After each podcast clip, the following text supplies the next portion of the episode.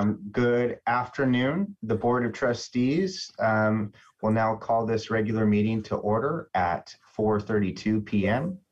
We welcome all members of the public um, uh, in attendance, and instructions on making public comment are posted in item one of the agenda, and we will ask at each, at each item if there is public comment. Catherine, will you please do roll call? Okay, uh, uh, student trustee Soto Gonzalez, Here. Trustee Rios, Here. trustee DeLuna. Here. Trustee Baldini. He's here. Okay, uh, trustee, okay, thank you. Trustee Goff, Here. trustee Baker, Here. trustee Iverson, Here. and trustee Dodd. Here. Thank you. We'll move to the Pledge of Allegiance. Catherine, will you open the flag as I see you've already done? Very proactive. Thank you. On it. Um, Let's see, trustee Iverson, will you uh, please lead us in this Pledge of Allegiance? pledge allegiance to the flag Flag Of the United States of America America.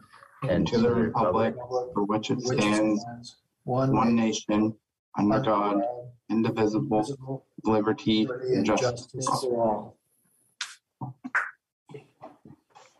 Thank you very much, trustee Iverson. Um, Moving to 2.3, adoption of the agenda. Uh, We will be pulling item 16.5, uh, uh, amendment to the lease agreement um, with the city of St. Helena. Um, do- Are there any other uh, changes to the agenda presented? I have received no, no recommendations. And seeing none from the trustees, I'll speak very slowly just in case somebody wants. All right, seeing uh, none, uh, uh, we will uh, move to adopt the agenda by consensus. Um, I'll also kind of speak to some other changes to the agenda um, once we get back from from closed session. Um, but you'll one uh, change that's a little bit different from our agenda is we're moving constituency reports, so they're sequential um, the, we're moving towards the end of the meeting, so they're sequential um, with the rest of the board reports. Um, moving to action 3.1, a resolution in honor of Napa Valley College classified professionals.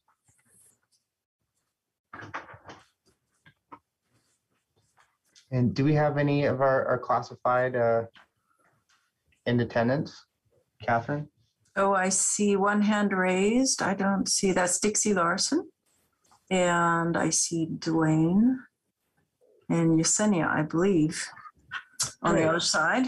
Well, do we take a public comment from, uh, uh, from uh, Dixie and making sure, I hope that she has some comment on this item? Okay, I've asked her to unmute.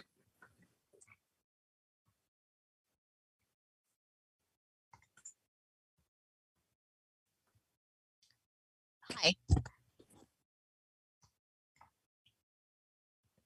Hello. Go ahead. Di- Hi, Dixie. Hi. Thanks for joining. We can hear you great. Um, the public comment regarding moving the constituent reports, is that what you wanted feedback on? No, we're not taking a public comment on that item. We are taking public comment on our adoption of resolution of classified professionals serving over 15 years. Oh, thank you. Yes. Um, But we'll have an opportunity to move to just for, so you're know in terms of return, once we uh, get back from public session about six o'clock. Um, there'll be an opportunity for public general comment. I think that would be an appropriate um, uh, a time to, to speak to that. So that should probably be about six ten PM. Okay. Thank you. Thanks, Dixie. So uh, uh, we have six classified um, professionals who've serving, given over 15 years of their career to the college. Um, I'd love to maybe read a, a, a few uh, pieces um, in terms of the recitals, uh, but Napa Valley College classified professionals are an important, valued, and essential part of the educational team whose shared goal is to provide access to outstanding college programs and services. Um, through their professionalism, teamwork, and dedication, Uh, they have raised the reputation of the college and the community, enhanced um, the educational experience of countless students. Um, they are very much a modest and self-sacrificing group um, who work behind the scenes. This is not in there, but often quite get unnoticed. Um, but they accomplish uh, so much uh, for our um, college family and in particular our students um, with the ever um, growing challenges that we face in this uh, pandemic world. Um, as of June 30th, 2022, over 78 classified professionals have reached 15 years of regular service at Napa Valley College, and along with other long serving professionals, have provided stability and continuity uh, to this institution. Um, in terms of uh, the 75, uh, excuse me, 78 classified, these are six new um, classified professionals um, who are making it on amongst the 78. And um, unless there is any comments, I would uh, welcome a motion to approve the resolution. Move approval. Jennifer? Baldini, second. Thank you. I have a trustee Baker with the motion and trustee Baldini with the second. Catherine, um, I'll do a, a roll call of votes and I will call on student trustee Soto Gonzalez, Aye. trustee Baldini, Aye. trustee Goff, Absolutely. trustee Rios, Aye. trustee Baker, Aye. trustee DeLuna, Aye. trustee Iverson, Aye. and I'll vote aye as well. Thank you very much to our classified professionals, especially those uh, in attendance uh, this evening.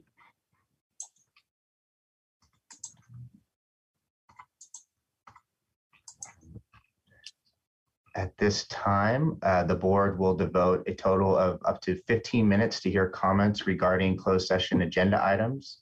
Individual comments will be limited to three minutes. Catherine, is there any public comment on closed session items? Uh, I have received none and I don't see any hands raised. I don't see any either. So at this time, the board will move into closed session covering um, four items. Uh, Item 5.1, conference with legal counsel regarding anticipated litigation. Conference with labor negotiators. Uh, Item 5.3, conference with real property negotiators. Item 5.4, um, with respect to every item of business to be discussed um, in closed session regarding public employment. Uh, The board uh, will return at approximately 6 PM. So we, the board will return to public session at 6:07 um, PM. There are no announcements um, to report from closed session, um, but I did want to note a few items uh, before we jump back into this evening's uh, board meeting. Um, First, uh, we've rearranged the normal format of the agenda tonight, uh, including uh, adding constituency reports um, directly before the board reports so that all reports can occur uh, sequentially right after the other. Um, this allows a more reliable schedule for discussion of each agenda item, and it also allows board members to be more responsive to any issues raised by constituent leaders. Uh, and also note too, um, the way that we've scheduled um, the agenda and formatted it tonight is is uh, the same type of agenda format that's used by various other community colleges, uh, including uh, Los Rios uh, Community College District, um, um, uh, where Dr. Torence Powell is at right now, and he suggested also this, this is a very a good idea and a good way to structure an agenda as well. So I, I appreciate that um, direction from him. Um, second, uh, we received um, you know what I will call as a gift from the chancellor's office with respect to the FCMAT report uh, released last week. You know, this is a, a neutral, unbiased um, third-party report from experts who work with California educational institutions throughout the state to um, improve operational and budget performance um, through uh, every community college it's available to. Uh, the FCMAT report provides a very detailed roadmap for the college moving forward. Um, it's posted, and I encourage people to read it very carefully. Um, I know I've already reviewed it uh, three times myself, um, but it provides a very helpful um, and detailed roadmap for the college moving forward. Um, and if you do a little research on FCMAT itself, um, you'll actually see that they are working um, through with other community colleges right now. And um, those community colleges have uh, much more uh, severe problems uh, than Napa Valley College. And I think that perspective is important. The college is not going anywhere. Uh, we will continue to support our community as normal. Um, but the fact is, is our fiscal and operational health will only get worse if we do not act quickly on FCMAT's recommendations. We received a moderate grade, which means that if we do the work outlined in the FCMAT report, um, the college will be on the road to fiscal and operational sustainability. And we can get there, um, but we need to act quickly now if we want to get there. Um, and there's a lot of benefits that comes from that and acting quickly. Um, increased budget reserves, an opportunity, I think very importantly in, in talking with many uh, constituent groups to increase pay to our faculty, staff, and administrators. Um, ultimately, that's something I think that everybody wants, um, but we can't get there and get to that that point um, if we don't take these recommendations seriously and and and move forward with implement implementation. Of course, uh, the board, uh, you know, has to recognize um, how we got here, and um, I think we all have. Um, but we also, at the same point, commit ourselves to not letting the district get in this position again. Um, we've all learned of some important lessons. Um, I know, as speaking on behalf of myself, um, you know, I've learned more in the past, I think, four or five months than my previous, you know, three years on the board. Um, and I know my colleagues as well. And I'm not just speaking colleagues on the on the board. Um, from all constituent groups, I've I've I've talked with many many folks who realizes things that we all could have been doing better. Um, but we're here and we're looking to move move forward. I think as a, a board, we certainly acknowledge um, how difficult um, the last um, couple months has been for everyone, especially when we're talking about people's jobs and their livelihoods. And uh, you'll hear more, um, I believe, next week or in the uh, next few weeks, uh, a couple weeks, um, from Cabinet and, and Dr. Frost's office about how we're going to be moving forward based on the, res- uh, responses to the SERP, um, which is on the board's agenda tonight and has has been uh, seen some success. And right now, our job as members of the board of trustees is to lead the district forward, and that's exactly what we're going to do. Um, to that end, the board has asked for a commitment um, to from Dr. Frost and Cabinet to put together uh, a management action plan to execute FCMAT's recommendations and for regular updates on that plan and a timeline for implementation that can go towards our next uh, and, and, our next uh, interim uh, or next uh, superintendent president can can follow. But ultimately, these recommendations will include areas where we are deficient right now as a college. Um, and that includes recommendations on creating systems for checks and balances for budget development and spending that hold everybody accountable and provides transparency. Uh, providing more detailed budget and staffing information to effectively monitor the college's fiscal health. Uh, another significant area is is improving our governance processes that you know really just don't uh, support responsive and timely decision making when things need to get done. We need to break through the bureaucracy, so to speak. Uh, the district's ability to make and execute on these recommendations will make sure that we never get in this type of situation again. I am confident about that. And just as importantly, it'll allow the district to expand our programs and um, really, I think, improve the, the quality of life for, for all of our, our faculty, administrators, um, staff, and students. And that's really um, what we're here to do. I, I want to be clear that this is not just a, a board decision. This is not just a board mandate. We really need and want and invite everybody to the table. I don't think we had an opportunity to do that in the past, is have everybody at the table um, for reasons I'm going to move on and and and and look forward and, and be forward thinking about. But we really do want everybody to be at the table. Um, and that's really the only way to ensure the success for the college um, and all of its constituents, uh, constituent groups, and for most importantly, our students. And I know that's um, why everybody is here. So, um, with that moving forward, I do have, I think, some very, very exciting news in talking about the pathway forward. um, is agenda item 7.1. And it's a consideration to enter into an employment agreement. And I will read some legal language right now. Um, is prior to considering this matter is required by Government Code Section 54953. I am providing an oral summary of the recommendation regarding the salary and fringe benefits under the proposed contract. The district is entering into an employment agreement with Torence Powell as superintendent president beginning July 1, 2022 through June 30, 2024. The superintendent president will receive a monthly salary of $19,750. The salary will be prorated for any partial month of service. The superintendent president shall be entitled to receive the same fringe benefits as the administrative confidential employee group. Um, Catherine, is there any public comment on action item 7.1? Uh, no, I have received none and I see no hands raised. Thank you. Well, I would gladly welcome a motion uh, to approve this contract for our next superintendent president, Dr. I'll Torence move. Powell. I move to approve. Baldini second. Thank you, trustee Goff, and thank you, trustee Baldini. I'll do a roll call vote. Student trustee Soto Gonzalez? Aye. Thank you. Trustee Baldini? Aye. Trustee Goff? Aye. Trustee Rios? Aye. Trustee Baker? Aye. Trustee DeLuna?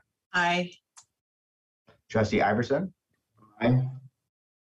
And I will vote a yippee because uh, that's how happy I am. Um, if um, anybody got an opportunity, Dr. Powell was uh, here for the Mariachi Festival uh, in the afternoon session. So I, I know a few uh, folks got to got to meet him in person, and he is uh, really excited um, to be joining uh, the college community this uh, this summer. And I know uh, I am as well, and um, I know the same for my colleagues on the board. So welcome, Dr. Powell. Move to public comment. Uh, Item eight, this public uh, comment is an opportunity governed by the California Brown Act. By definition, this is an opportunity to hear concerns, perspectives, and differing vantage points. The board is not able, under the Brown Act, to engage in any level of conversation or discussion, but we look forward to this opportunity to gather community input.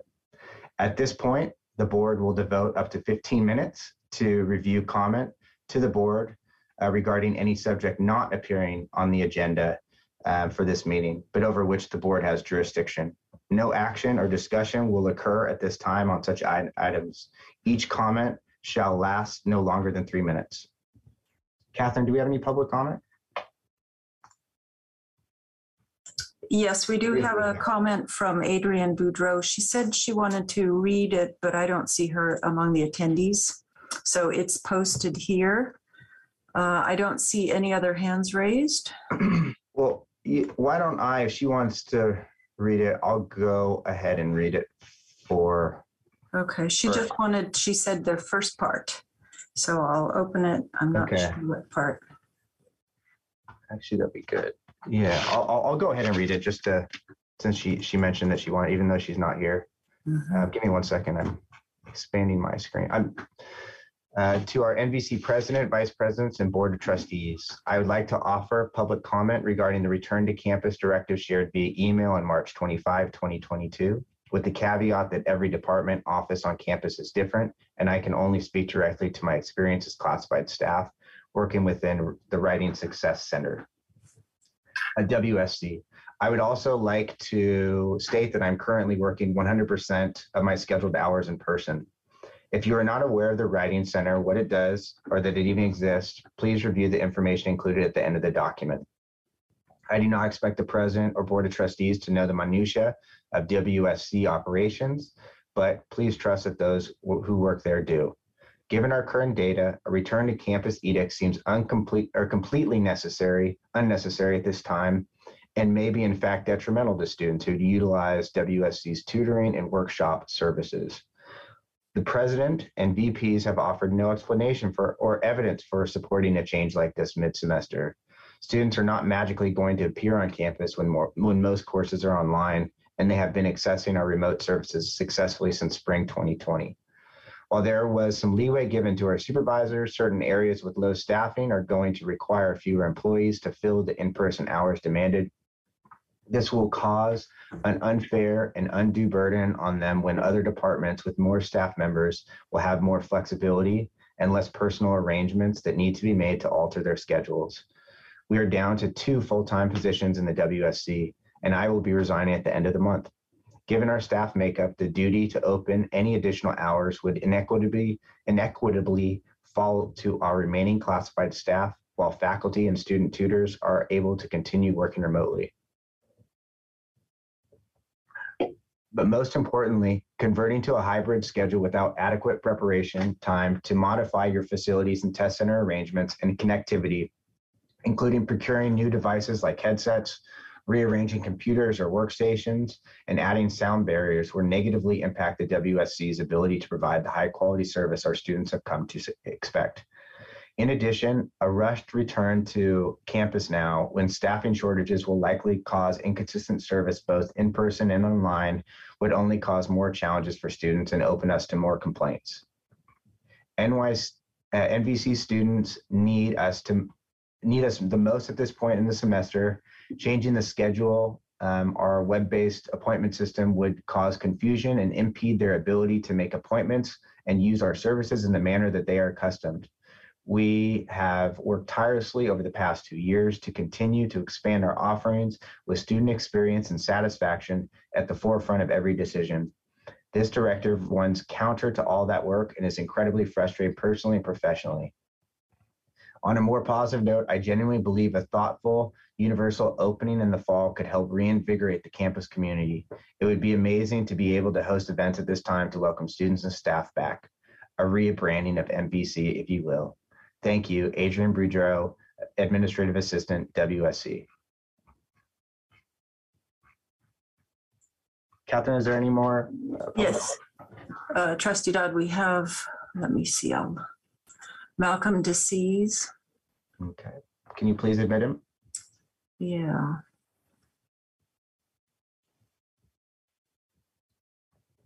Okay,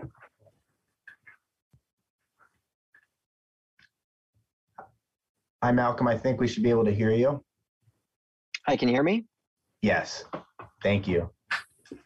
Sure. So, uh, Malcolm DeCiez, board president of Napa Valley College Foundation. Um, just wanted to join for a few minutes to let everybody know um, some of the amazing things going on at the foundation and just to kind of briefly um, talk about what our role is uh, for the college and how we support the staff and the students. Great. So uh, we are the the nonprofit fundraising arm of the college, and even though we're a separate entity um, that is not directly governed by um, the trustees, we are here to support the students and the college and help to raise money for capital projects um, and historically uh, scholarships for uh, the college. And every year we give out hundreds of thousands of dollars of grants and scholarships um, to students and uh, also on an as needed basis uh, for other students. We also um, work to fund the uh, McPherson Distinguished Teaching Award um, that will be given out soon. And so, uh, between the Wine Spectator gift of $10 million, which was announced in the fall, we also have an incredibly generous estate gift. Um, by, by a woman, a benefactor here in Napa, as well as other things in the pipeline. So I think um, as far as as the foundation is concerned, um, we've grown tremendously in the past couple years to be able to support the college, uh, the trustees, the president's office, and most importantly, the students um, to be able to bring not only new facilities to the forefront, um, but also to continue to improve um, equipment supplies and uh, be able to modify programs to meet the needs um, of the college students. So we have incredible things going on um, at, at the foundation office. Uh, our executive director, Jessica Thompson, has continued to um, be able to to network and and be able to deliver incredible gifts on our behalf. Um, and just want to share some some really great news and enthusiasm from um, your, your, fundraising arm, the Napa Valley uh, College Foundation. Thank you very much, Malcolm, and thank you for all the wonderful work the foundation does. Um, you guys have had an incredible, incredible couple years. I know that's uh, all, it takes a lot of hard work. At that that type of commitment from uh, community and individual and and um, those generous people who have given to the college and the students doesn't happen overnight. And and it's really been incredible. I think that's the um, the, the the main word that comes to mind is incredible. So thank you, and thank you for for talking this evening. Absolutely. Thank you. Catherine, do we have any more? I do not see any other hands raised. Uh, Dixie Larson wa- said she wanted to speak, but I don't see her hand raised. Yeah. I don't. I'll give it. I'll speak very slowly. Let's see if she wants to. Okay. All right. Well, close up a general public comment um, and move on to um, an information item 9.1, the annual report, State of the College. Dr. Frost? I'm, I'm pleased to share the 2020, 2021 annual report with you. Now, I know some of you may be wondering, was Dr. Frost here at that time? He was not. But apparently, it's the president's role here to, to do the report. I do want to give a shout out to Holly Dawson. Uh, she does an amazing job day in, day out, and this product is largely her work. And in some ways, I'll report to the community as well. So I'm going to read through and just give you a quick briefing. This won't take but, but three to five minutes at the most. Um, so we have the inside cover page. It's not intended to be a complete report. Uh, Trustee Jennifer Baker's letter touches on the challenges we faced and the resilience that we saw in our staff and our students. And as she shares, it was a year of introspection and evaluation. Moving to pages two and three. Um, of course, an annual report is always a combination of numbers and stories. Here we share stats on our students as well as support services um, our student student affairs team provided. And of course, even when at that time the entire college was working remotely. Going to pages four and five at our 2021 commencement, combination of a drive-through commencement and a videotaped graduation ceremony brought everyone together to celebrate the success of our students. On six and seven, we awarded our first two LGBT studies degrees. And here you see Kyler Thompson. I think you're ahead of me there, one. Sorry. Uh, that's okay. I just don't want to pass by Kyler Thompson and Sydney Kalpinen too fast. Um, Kyler was um also coordinated our basic needs center and has aspirations to someday open a youth center, whereas, Sydney studied respiratory therapy at Napa Valley College. While she got knocked down several times along the way, she persevered and got her dream job as a neonatal pediatric respiratory ther- therapist at the prestigious Mayo Clinic. So I want to make sure we gave ample time to our students there. On pages eight and nine, our STEM students were selected to be a part of the NASA Space Spacesuit User Interface Technologies for Students Artemis Student Challenge Team. Um, and of course, we continued to celebrate the performing arts even as we couldn't be on the traditional stage.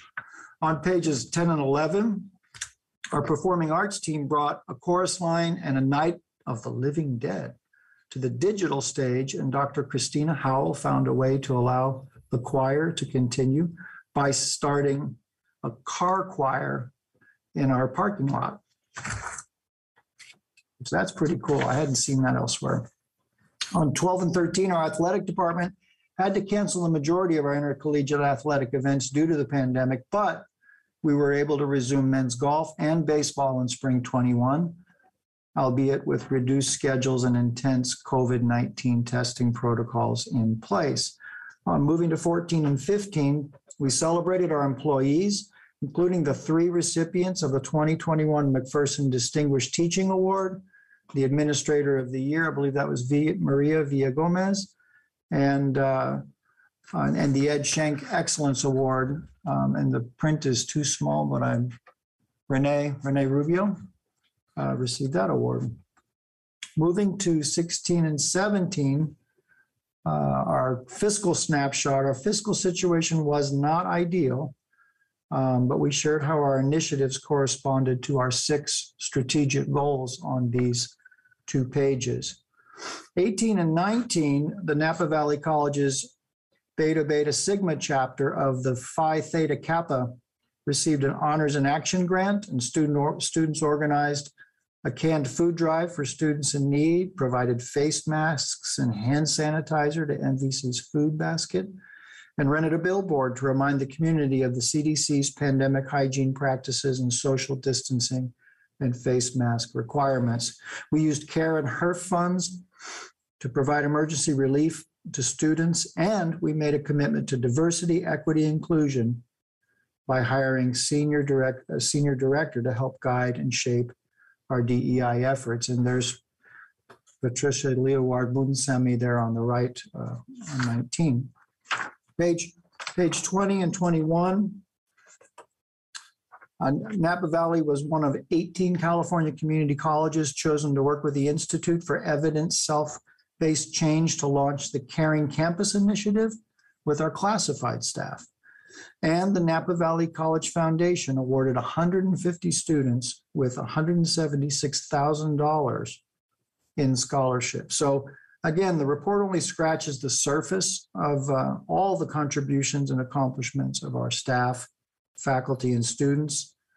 While I wasn't here in 2021, I'm proud to be able to share this report with you and uh, celebrate with you the, the uh, great wins of this college. Thank you. Thank you, Dr. Frost. Appreciate it. We'll move to item 10.1 CCCT elections.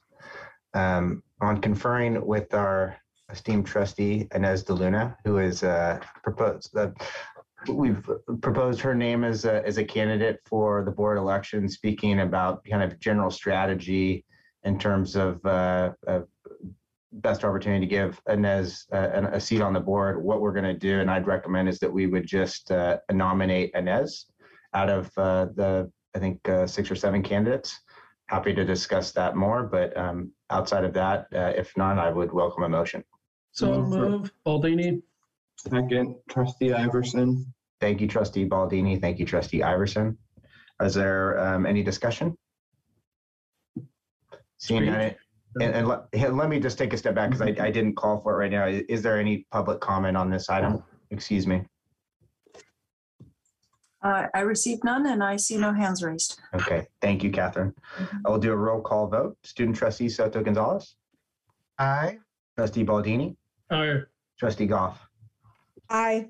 Trustee Rios, Aye. Trustee Baker, Aye. Trustee DeLuna. Aye. You can vote for yourself. Trustee Iverson, Aye. and I'll vote aye as well. Thank you for doing it, Inez. Yeah, thank you, everybody.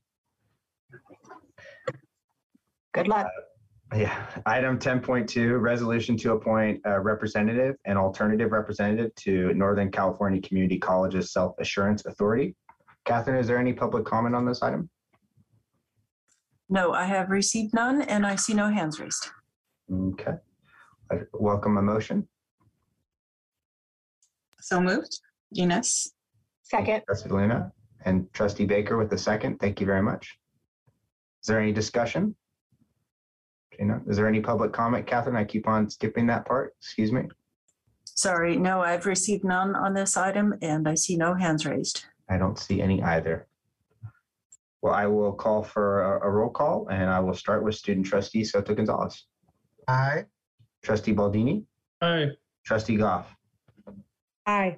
Trustee Rios, Aye. trustee Baker. Aye. Trustee DeLuna, Aye. trustee Iverson, Aye. and I will vote aye as well. Moving on to information item ten point three, um, core inquiries from accreditation peer review team. Dr. Wornall, are you there? I'm just bringing her in. Wonderful. Thank you. Just Click on the button. There we go.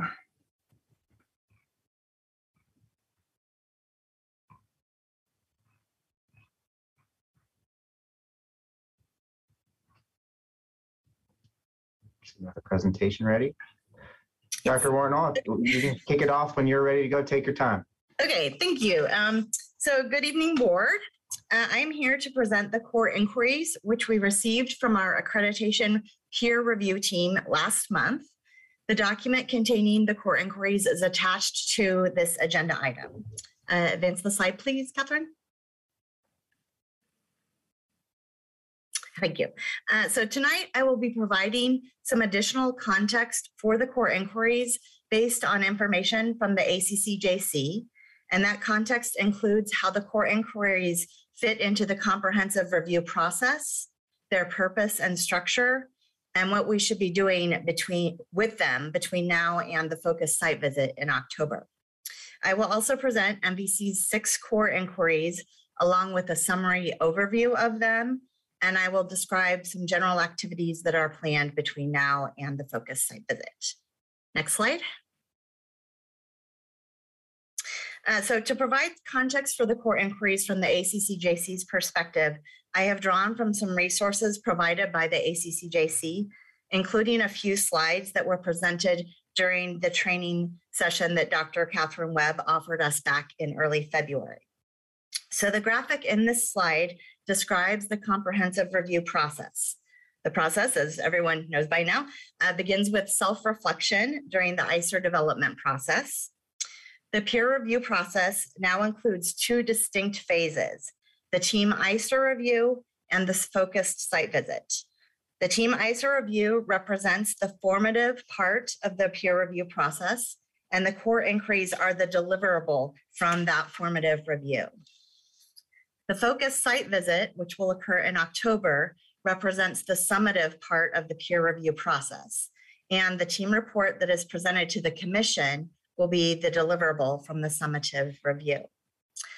Finally, based on the team's report, the commission will take action on NVC next January. And the commission's decision will be based on the report that the team completes in the fall following the focus site visit. As, so, as shown by this graphic, member institutions are expected to demonstrate an ongoing commitment to improvement and institutional excellence at all times, and that's both within and outside of the comprehensive review process. And I want to underscore the under the, the ongoing uh, commitment to improvement and excellence shown in this slide, as that commitment is fundamental to accreditation and the core inquiries provide an opportunity for NVC to demonstrate and document that commitment between now and October. Next slide, please. Uh, the core inquiries are the result of the formative portion of the process, which the team completes based on their review of our ISER and all evidence submitted with it. The peer review team provides the core inquiries to help guide our work between now and the site visit, and they're communicating what they would like to discuss with us that is what we will explore together during the focus site visit.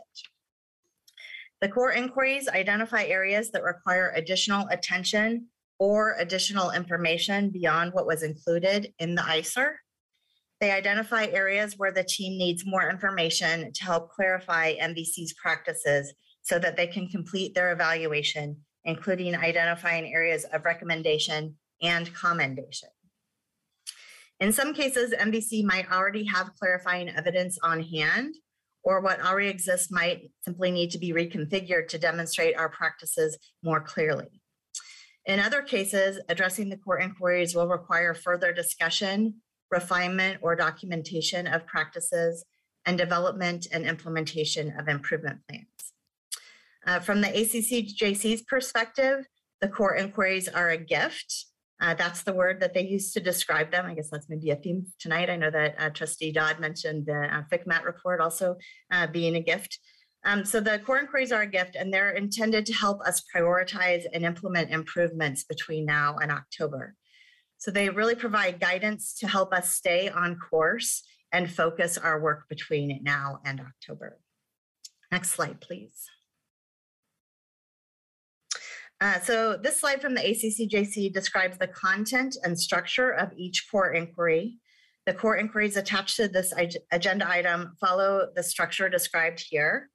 Uh, so each core inquiry begins with one or two sentences identifying the area requiring further clarification or discussion, and then citing the relevant ACCJC standards or policies. And I should note that NVC's core inquiries do not contain any citations of ACCJC policies. They're just uh, related to the standards. The next section contains a description of the team's observations, including specifics regarding what they would like to learn or understand about our practices and any gaps that they perceive and any areas of concern that might need attention. Um, I would describe these descriptions as the uh, heart of the core inquiry document uh, for each in- core inquiry. Uh, and then finally, each core inquir- inquiry outlines the topics that the team would like to discuss during their visit, their requests for additional evidence, or what they expect or hope to see during their visit, and then specific interview requests. And so those last three items um, really provide additional information to help us interpret the perspective of the team that's summarized in the description section and give ideas for where to begin in terms of collecting and developing additional evidence. Next slide, please. Uh, so as conveyed again by the ACCJC, we should be using the core inquiries to prepare for the focus site visit to position ourselves as well as possible for the summative review. That includes reviewing and reflecting on the core inquiries and identifying any so-called easy items that can be addressed as soon as possible. And that uh, might include, for example, um, evidence that already exists but that wasn't cited within the ISER. We should document all progress in areas associated with the core inquiries and compile additional evidence to show that progress. And finally, we need to deliver what is called a college update to the team at least two weeks prior to the focus site visit. Next slide. The ACCJC has developed a template for the college update, and um, that's uh, presented here um, in a very streamlined version. Um, so the first two sections of the update, and that's the first two rows of the table that are presented here, are um, pulled, the content of those first two rows are pulled um, directly from the core inquiries document itself, that we, the one that we received last month. Um, the remaining sections then provide a high level summary of what has been done relative to each core inquiry. Um, as indicated here, we will describe any improvements, changes in process, results, or outcomes, or discussions and reflections that have occurred in areas associated with each core inquiry. The description is limited to 300 words, and this limit is intended to convey the expectation that we should be spending our energy acting on the core inquiries um, through discussion, collecting evidence, et cetera, rather than spending lots of times writing the update. Um, so uh, again, the ACCJC really emphasizes that the college update is not a mini ISER. It's a very focused, high level summary um, to provide the team with a status report and help them prepare for the focus site visit. Uh, in the next section, we will list all of the evidence submitted with the college update. So that's just a list of documents. And then finally, we have the opportunity to share additional information or context for the core inquiry. And this section is also limited to 300 words. So very focused and streamlined, just like the uh, focus site visit will be. Um, so I'm sharing this template with you to show where we are going and what we're expected to provide the team prior to their visit in the fall. And I'm going to turn to the specifics of the core inquiries that we received from our team. So next slide, please. Thank you. Um, so we received six core inquiries from the team, and there are more details provided um, on this slide and uh, in the core inquiries document itself. But briefly, the inquiries pertain to the following six areas uh, professional development, the use of data in planning and the integration of planning and decision making, regular review and evaluation of policies and practices uh, or um, processes, um, employee evaluation, resource management, and finally, leader, leadership and governance. Uh, generally speaking, I would say that these reflect the areas for improvement that we self identified in the ISER those include, just to refresh your memory, uh, the integration of planning and budget practices, and those were outlined in our improvement plan A. The regular evaluation of practices, including an evaluation of effectiveness, and that was conveyed in improvement plan B. Resource management and allocation, and that was particularly with regard to standards 3C and 3D. And uh, participatory governance structures, which are discussed within our own improvement plan C. Uh, one feature of a successful review process is that the team's findings tend to reinforce or reflect what the institution already knew about itself. So it's good that the areas that the team identified generally reflect what was in the ISER. However, I would say that the team does provide some additional perspective into our practices. Uh, and I would also say that we have considerable work to do in some areas. The core inquiries uh, document some additional insights and particularly telegraphing in terms of some larger areas of concern. And here I would point uh, in particular to core inquiries five and six. Uh, so next slide, please. Uh, so NVC's core inquiries cite 43 of the 120 accreditation standards that apply to single campus districts. So our focus site visit might include exploration of approximately one third of the standards. Uh, the description for each core inquiry identifies between two and 10 areas that require additional clarification. And while core inquiries one and four, for example, um, include dis- descriptions of two areas each, core inquiries five and six pertain to nine and 10 areas respectively. Um, so I cite the number of descriptions to highlight some differences between the core inquiries. Um, some core inquiries are more focused and might be directly addressed by, spe- by specific areas of the organization, while others require more foundational discussions across the institution. And as suggested by the differences across the core inquiries, the nature and format of the update for each inquiry will vary. While some might have concrete evidence of improvements in the form of new documentation um, describing processes and outcomes, others might have descriptions of ongoing discussion as the highest order of evidence available at that time. Uh, as I was preparing these slides, I recalled a statement that Dr. Stephanie Droker, who was the former president of the ACCJC, um, a statement that she made and shared with the uh, NVC's task force last fall as we were drafting the letter to respond to being placed on enhanced monitoring. And at that time, and within the context of our annual fiscal report, Dr. Droker said that the ACCJC recognize, recognizes that it took a while for us to get into the current fiscal situation and it will take a while for us to get out of it. And her words continue to resonate with me as I review some of the larger core inquiries, including core inquiry six, which includes portions of standards 4A, B, and C pertaining to decision making roles and processes, the CEO, and the governing board. In the coming months, we will document what we have done to improve already, as well as what we accomplish over the next several months and how we intend to do things uh, from this point forward. Next slide.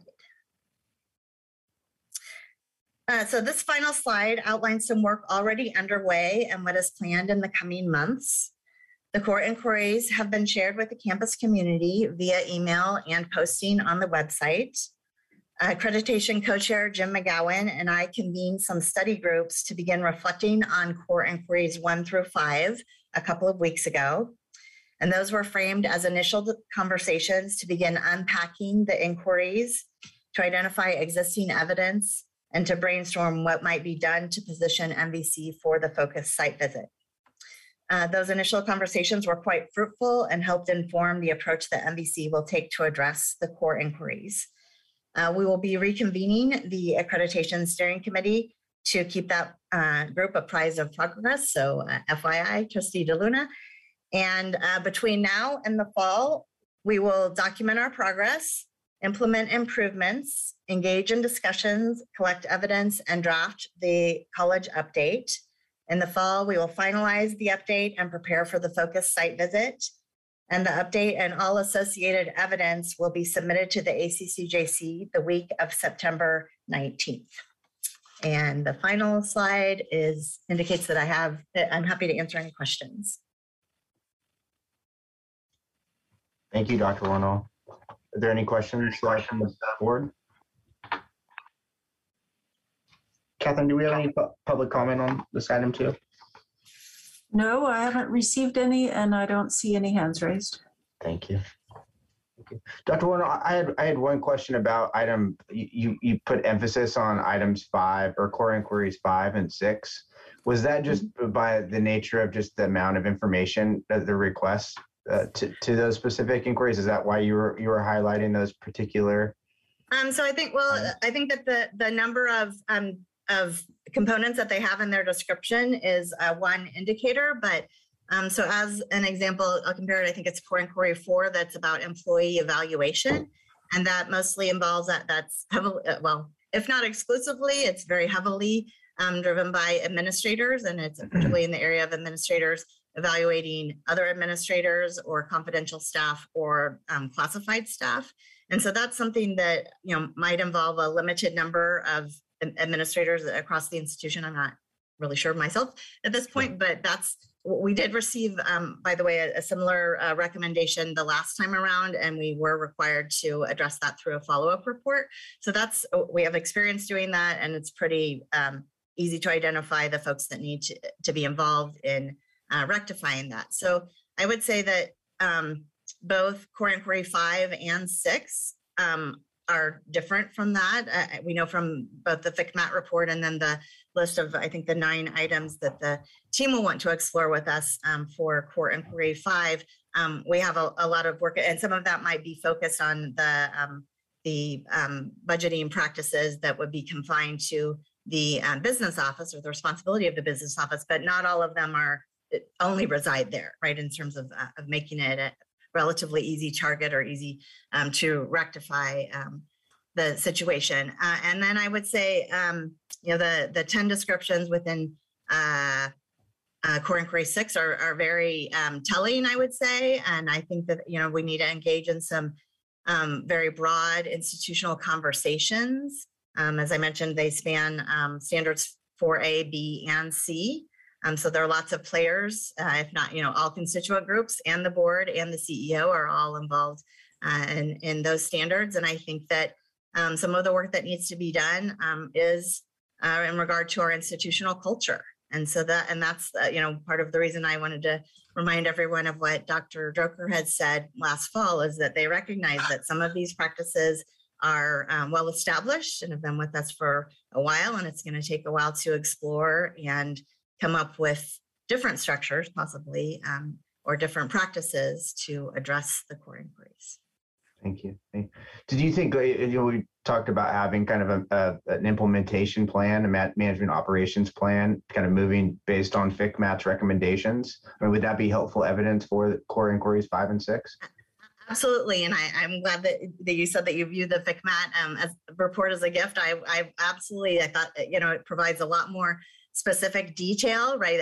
And, and I want to point out the difference between um, the FCMAT team and where we are in terms of the, our own accreditation process is in, in that the FCMAT team came and interviewed folks and had a lot more um, detail, right, right, as a result of that. And so then, so their report contains um, a lot more, you know, kind of steps and um, details in terms of what needs to be done to um, help and you know some very concrete suggestions which i think is great and i think the more that we can follow that plan particularly between now and october it will just position us all you know put us in better stead in terms of our um, focus site visit. Thank you very much. You're welcome. Okay seeing no other hands up from my colleagues um, dr wornall thank you thank you very very much. You're welcome. We'll move on to um, action item 11.1, curriculum changes, uh, spring of 2022. Catherine, is there any um, public comment on this item? No, I have received none and I see no hands raised.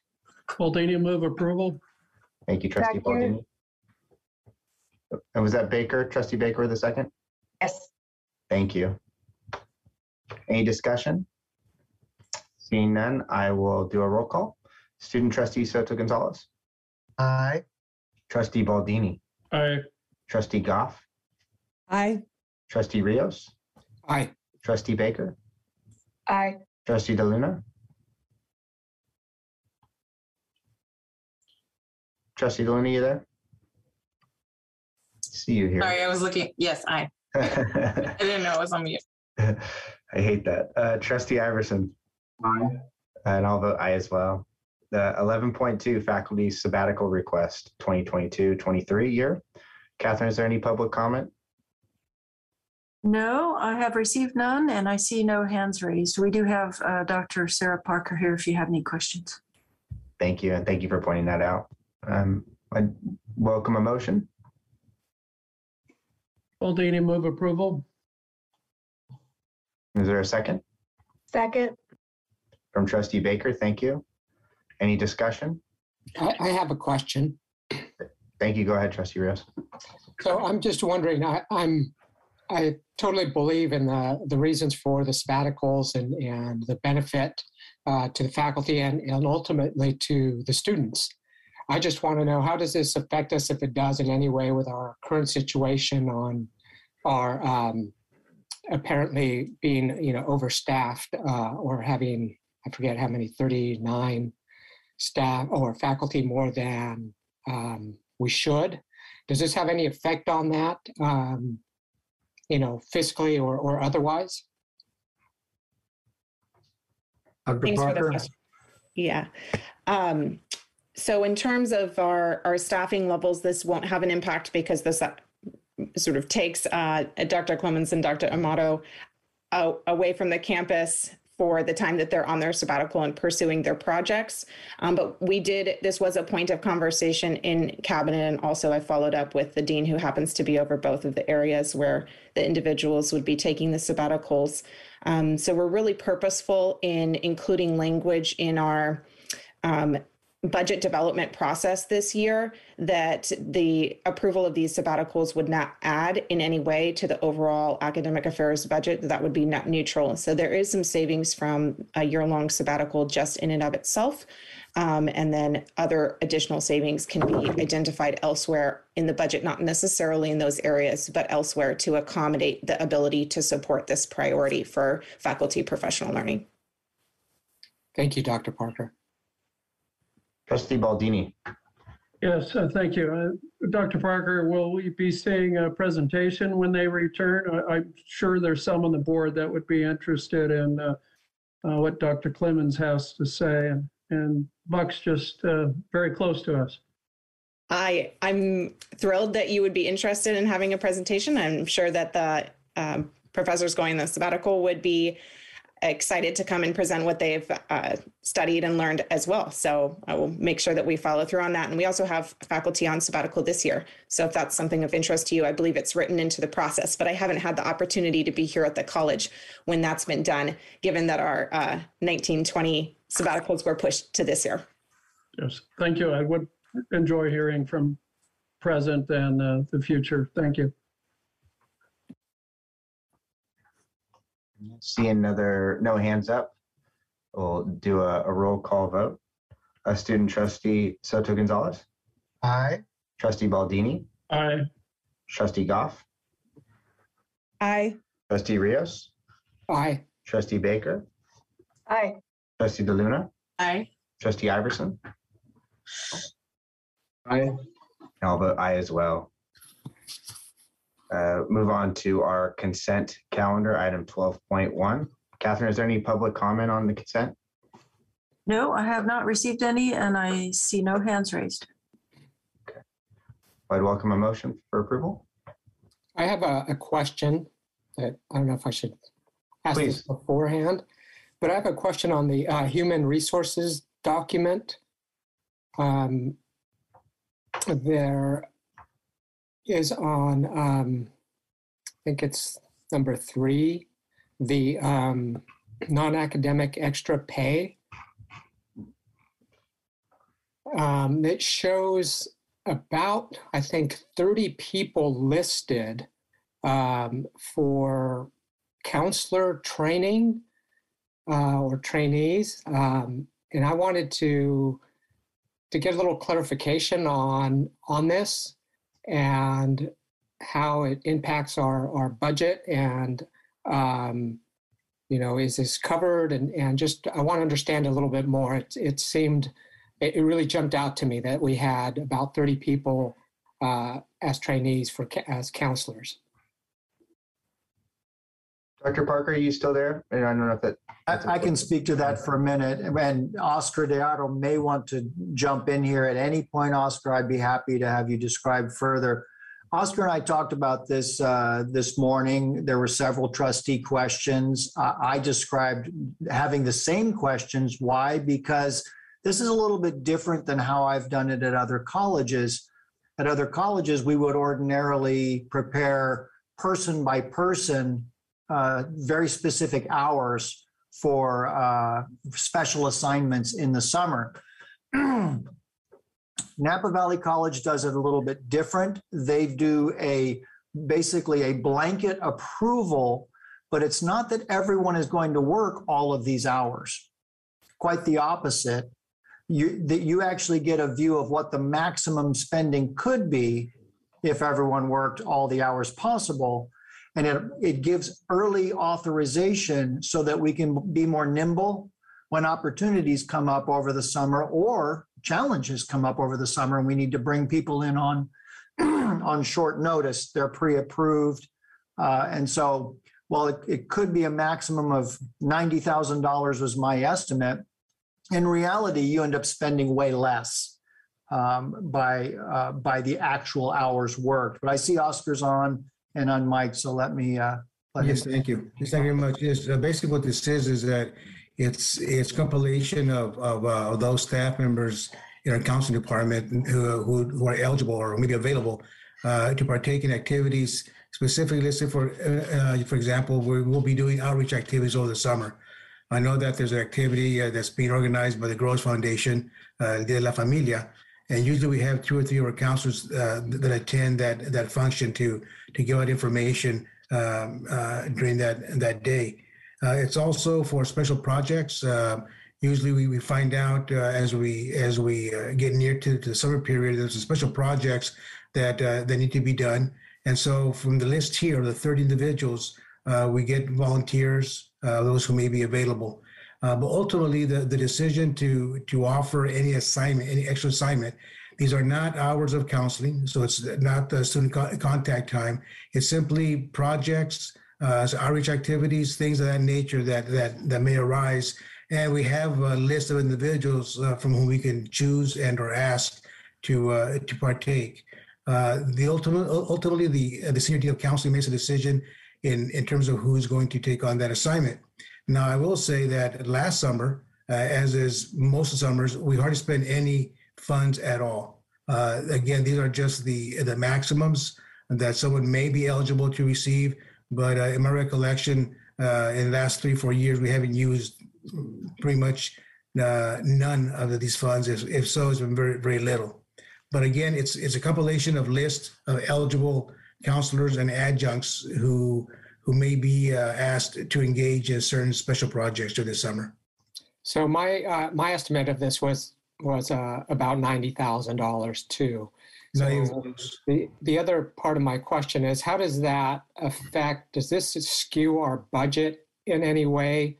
Um, is that about ninety thousand? Is that shown in our budget? I mean, one of the uh, um, issues that's been raised in, in all of these investigations and in looking at our um, fiscal health and, and our budget has been, I think one of the things was that we weren't using actual numbers in our budget, that we were using, you know, projections, um, but not going back and looking at our actuals and using that in the formulation of the budget for the following year. Um, so what happens to this 90,000? I mean, is it in a bud in our budget and it stays there? I mean, if we've hardly ever used any of this, um, why are we not um, using numbers that are, are closer to the actual? Good point. And maybe maybe uh, Jim can assist. Uh, but again, uh, these are numbers that are used. It's, it's a format that, that we've used over the last 10, 15 years in terms of preparing any need that we may have during the summertime by our counselors and and, and, adjuncts. Uh, but as far as the money showing up in the in the budget, uh, my understanding is that is that it does not show uh, only when the actual expenditure is made. And again, based on the uh, based on recommendation and based on the on the paperwork that's submitted um, as we get close to the summertime period. Okay, I, I don't know if Jim's on. I was just wondering if he could speak to that, how it shows up on the budget or whether it does or doesn't. Sure. Uh, First of all, um, Oscar, are these all Fund 11 expenses? Yes, uh, my understanding is that, uh, yes, I believe they are. Mhm. If, if they currently sit in the budget at the, and I, I don't na- know the specific answer to this, if they currently sit in the budget at X number, I doubt it's $90,000. What I would recommend, however, is that we put a ceiling on total expense for, for this work. So we have, a we have a, a firm budget number moving forward.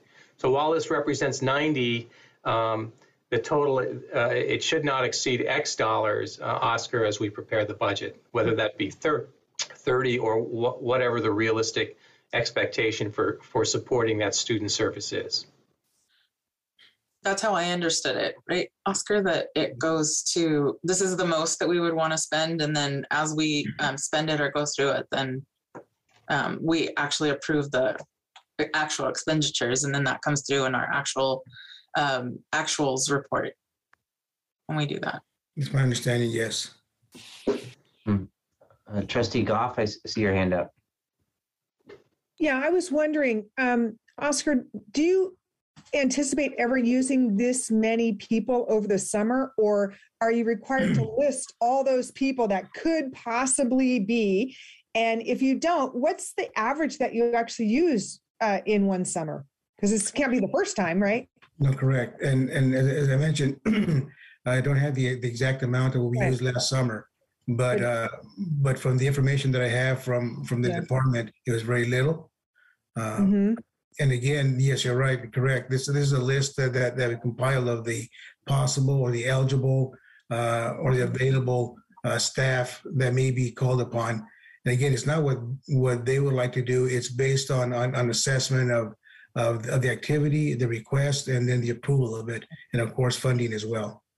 So it sounds like you have to list everybody who might work, but in reality, if this was truly a reflection of the budget, it would be you might need six to 12 people in this job, but for some reason you have to list all the people who might be eligible for that job. Is that correct? Yes, correct. Yes.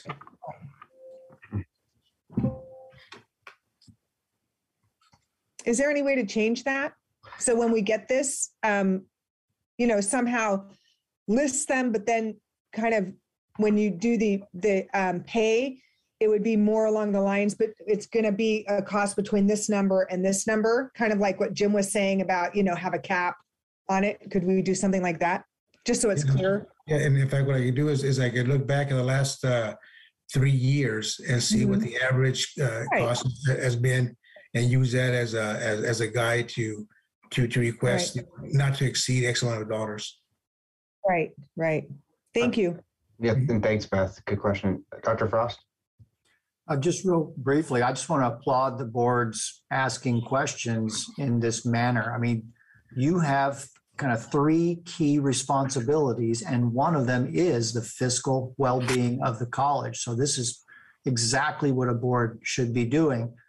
When you see examples like this, and of course, you know, Jim and Oscar and I are very comfortable with what we're doing here when you when you ask those questions you open up reconsideration and you help us rethink about how to best report to you. So for example in the you could ask for a report on on how much of this money is actually spent for the fall. And then you could direct jim to where where any leftover when where excess might might go next. Um, or ask jim to report on such eh, residuals across the year because those could become a part of your consideration for growing the reserves of the college.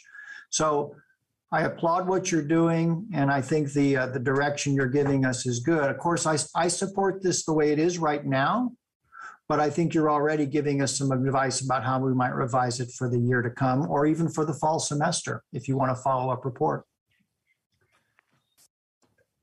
Trustee Rios, do you? I, I think I'm okay with this now. I think as we move forward, I think it would be a little even a little bit more useful for us if we do these things we've just talked about and that uh, Jim has recommended. Yeah, I like the proposals that uh, Jim has recommended too. So, okay.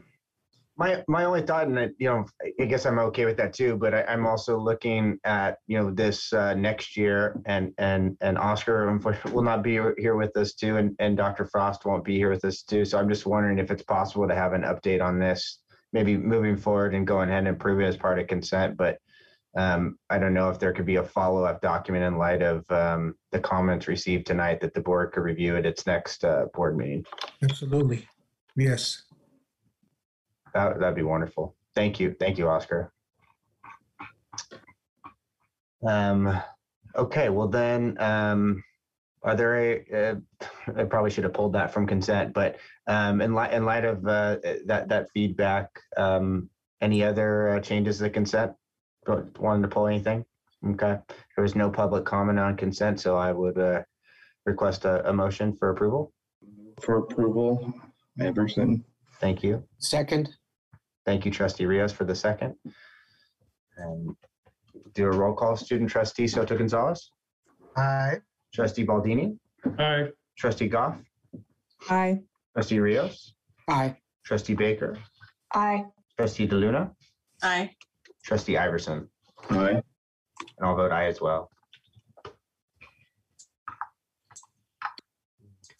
And we will go to item thirteen point one, which is a, a action item. Catherine, is there any public comment on this? No, I have not received any and I don't see any hands raised. Thank you. Is there a, a motion for approval? Baldini move approval. Second, Inez? Thank you. Any discussion?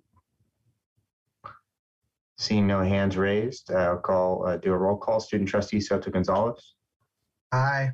student tr- uh, trustee Baldini, Aye. trustee Goff, Aye. trustee Rios, Aye. trustee Baker, Aye. trustee DeLuna, Aye. trustee Iverson, Aye. and I'll vote aye as well. I think, Michael, you got a little excited when I called you a student trustee. Excuse me. Um, item thirteen point two, acceptance of uh, Union of Classified Professionals initial proposal for reopener. Catherine, is there any public comment? No, I have not received any and I don't see any hands raised. Thank you. I welcome a motion for approval. Move approval. Thank you, I'll trustee second. Rios. Second, Goff. Thank you, trustee Goff. Any discussion? Seeing no hands, I'll do a roll call. Student trustee Soto Gonzalez, Aye. trustee Baldini, Aye. trustee Goff,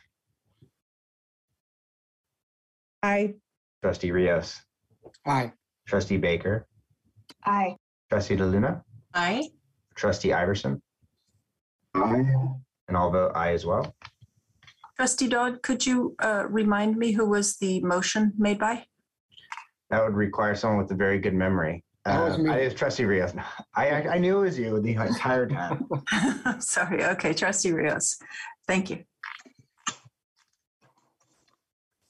Uh, action item thirteen point three, um, consideration and adoption of a resolution in the matter of establishing a supplemental employee retirement program. Catherine, is there any public comment on this? Um, oh, I went, sorry, I went to the wrong item. Here Oh, we that's are. fine. And I'll probably ask Dr. Frost too, or, or Jim, just to maybe make a, just a, a few comments if you don't mind, but, um, Yeah, I, I have not received public comment and I have no, I see no hands raised. okay.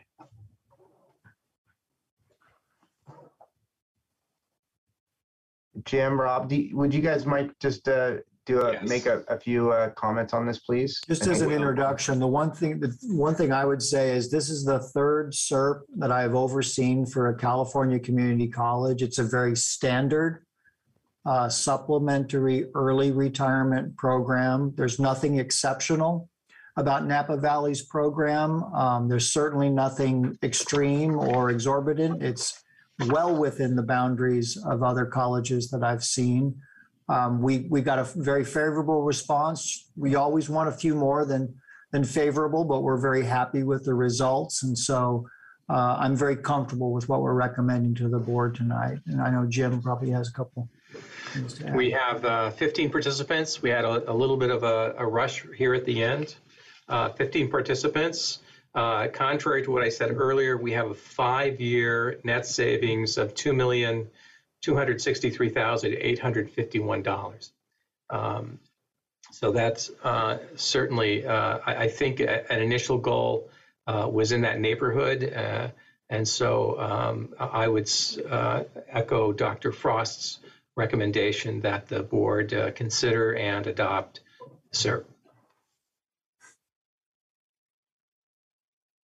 And then is there an opportunity in terms of a, a just a, the deadline for people if they still desire to opt in and and I Yes. think what what does this mean I think in terms of uh, you know so uh, are other We've had some very last minute interest uh, come in. And so I will talk to uh, Ms. Charo Albarran. And uh, I, I do believe that if people express interest i- i- immediately, meaning in the next couple of days, that they'll, they'll, they'll get in over the threshold and, and be allowed to participate. so it, the deadline is though uh, what's Monday. the date? Monday is the deadline so Yes. five- closer Yeah. Yeah, so I do, anybody listening that is very interested should definitely get their name in. It's not the kind of thing that we can roll forward openly. Um, we will have to close it. Um, and Charo, if she's, if she's watching, she might be going like this, but it, it's to our benefit if someone is a, is a, uh, a day or two late. If we can get them in, we certainly will. Okay.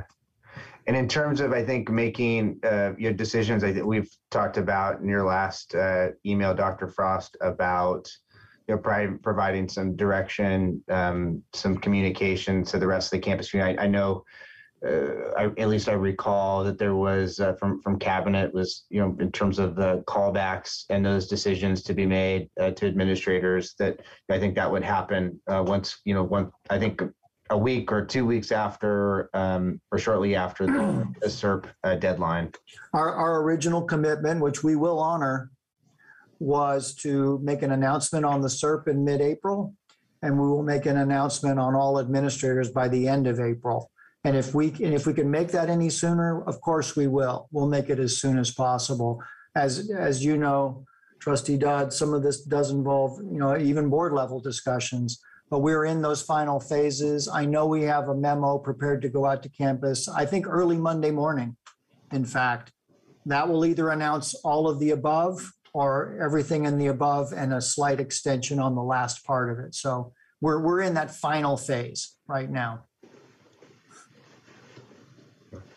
And I hope I answered your question. I, I, if I need to be. You did. I, I think I just I, I want to be clear in terms of I think uh, and I see uh, uh, Trustee Baker with, with her hand up. Uh, Trustee Baker, please.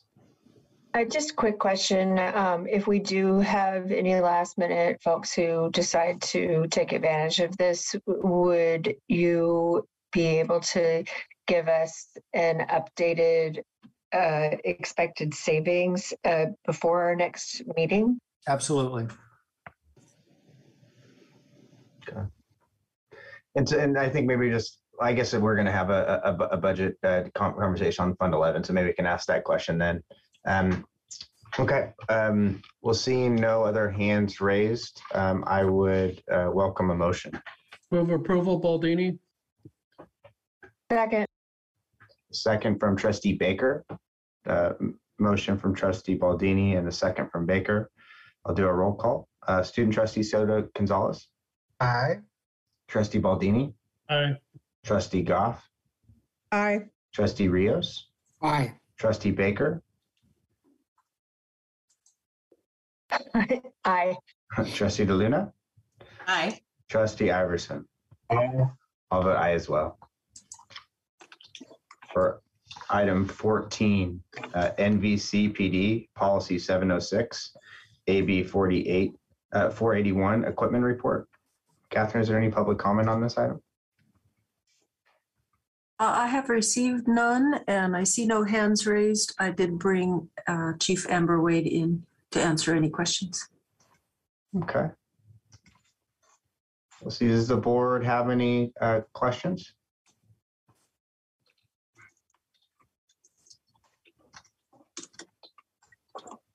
Chief Wade, I'm sorry to disappoint you. We're, uh, would uh, see no questions for you. Uh, But I'd welcome a motion. Excuse me, I, I just have one quick question. Sorry, I was trying to take a drink and. Understood. Um, This, it looked to me like this didn't change anything we're already doing. Is that correct? Correct, yes. Uh, it- It's something we've had in place since 2018 and and we've trained on it annually. Thank you. And Chief Wade, I- more, no, no real question, but just a comment, just thank you for kind of, I think that the diligence and the thoughtful kind of background and summary and, and, and the documents, all that, for it's clear you put a lot of thought and a lot of attention into this. So thank you for that. Absolutely, yeah, thank you. We'll see no other questions. I will welcome a motion for approval. I move approval. Thank you, trustee Rios. I need a second. Baldini, a second.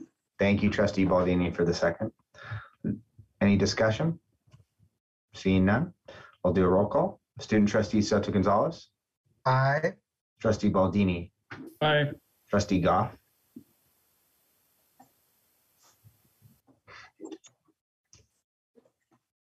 I'll go back to her. Trustee Rios, Aye.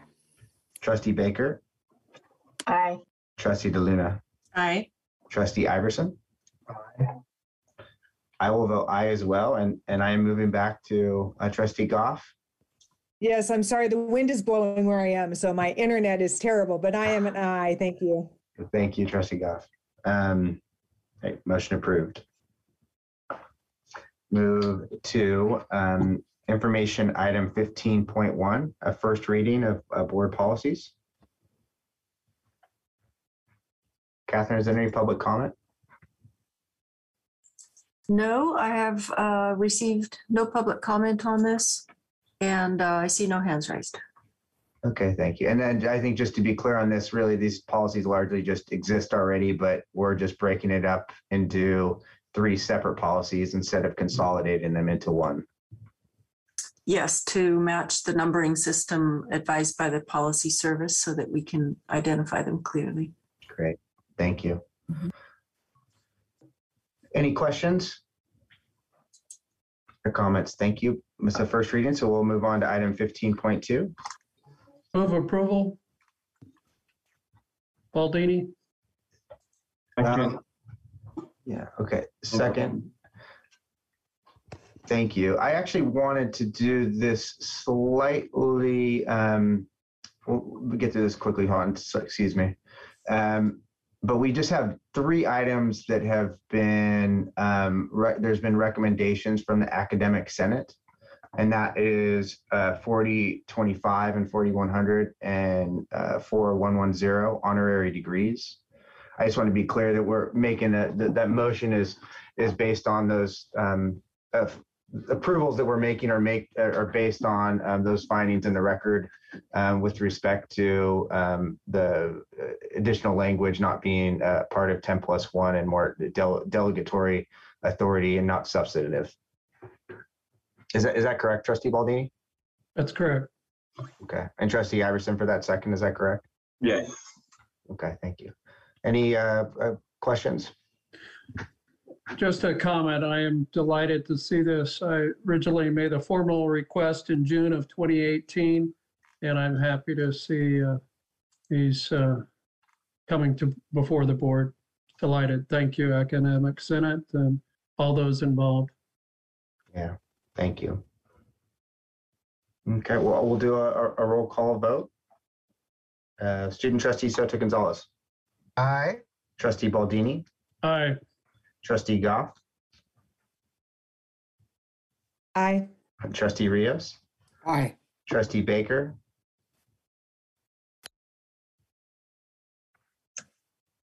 Aye.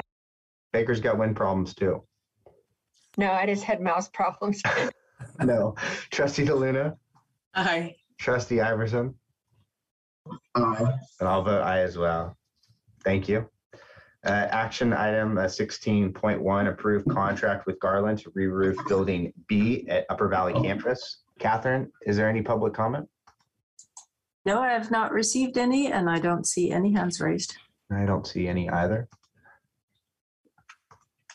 Well, I would welcome a motion for approval.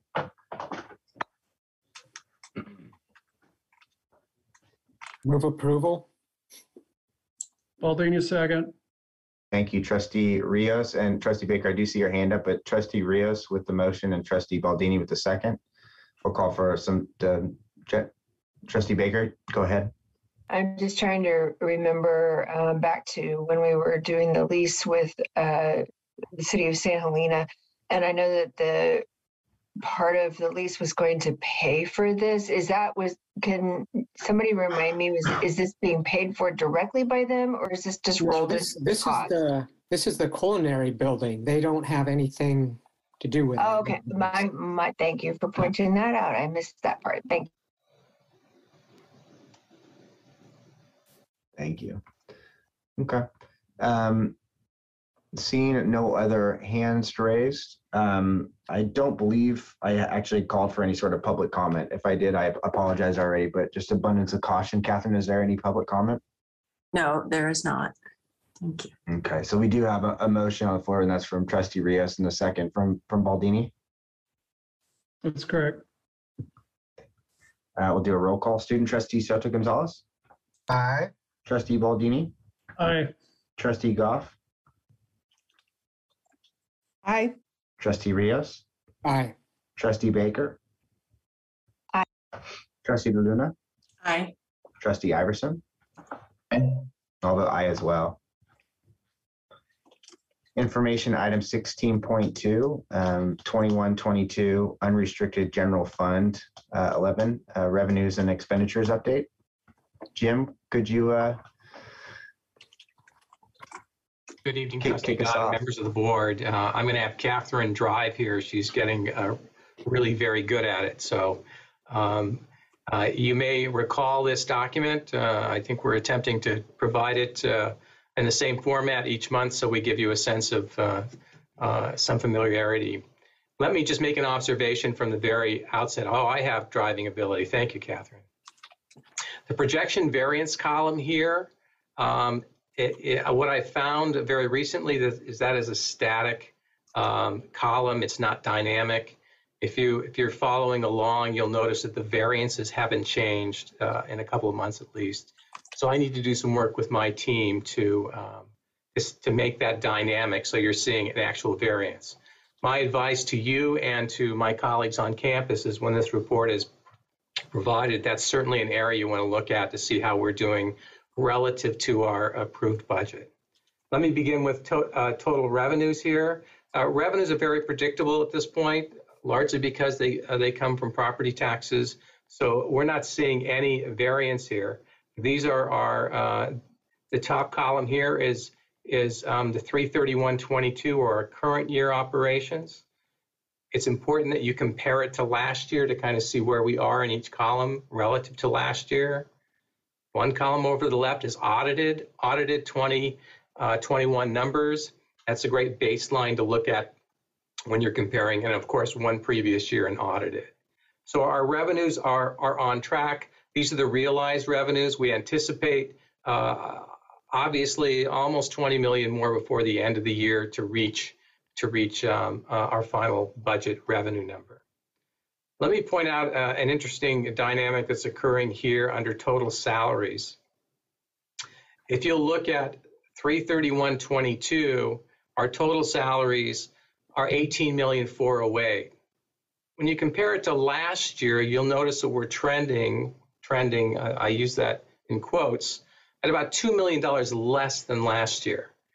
Here's the reason why, um, which is a good sign. Number one, we've, we've had some reduced expenses due to resignations, to some layoffs, et cetera. The other big portion of this is a reallocation or a reassignment of, of, of these, uh, many of these, several of these salaries to Fund 12 appropriately so. So we found that uh, we had some folks who should be on Fund 12 or a portion of their salary should be on Fund 12 that were in Fund 11. We've made the accounting adjustment We've also made the adjustment retroactive as it applies to July 1st. So you'll see that's that's what's contributed to this big what appears it is a real savings, but we have to be careful that we don't anticipate it'll be a trend moving forward. The trend is we're going to be spending less in total salaries, but probably not $2 million less.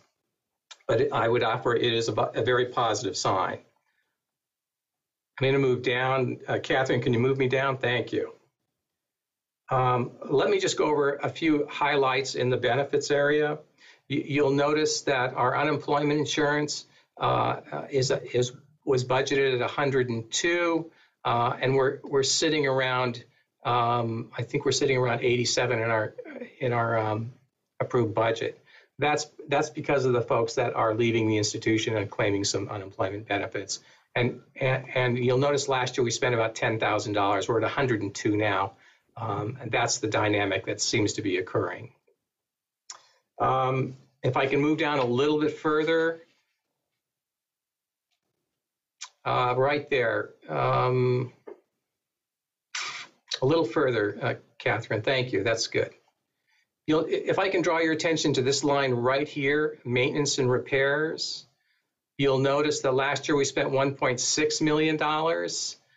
Now we're spending 1.124, and that is because we've shifted some of our expenses uh, appropriately so down to um, uh, down to our let's see where are we now? A little further down catherine?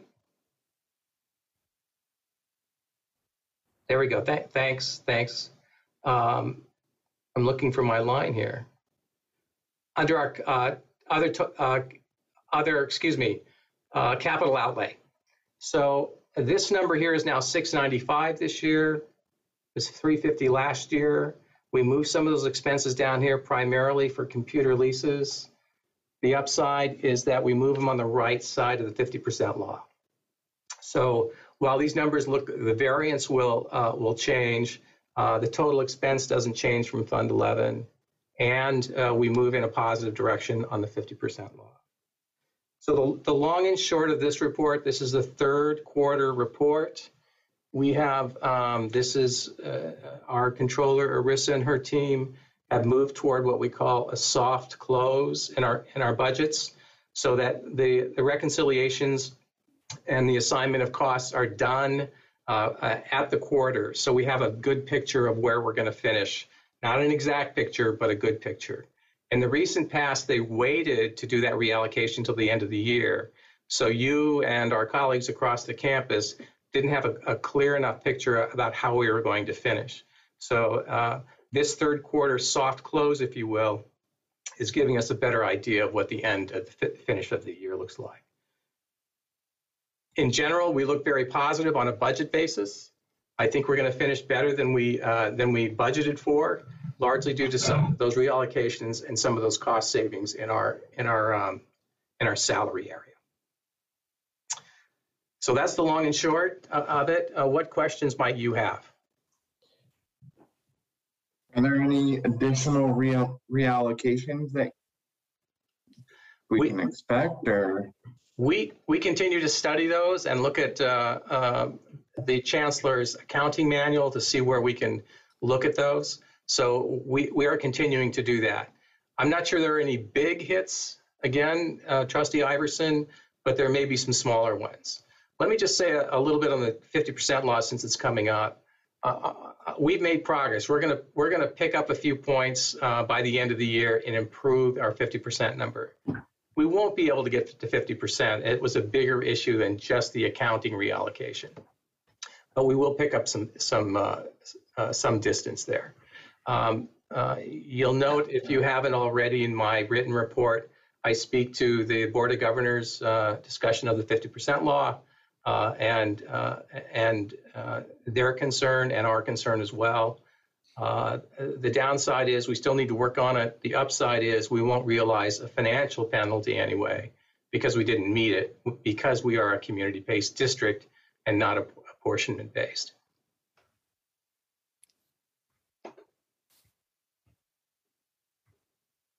I guess more of like a procedural question on how we're, you know, moving towards the right side of the fifty percent low.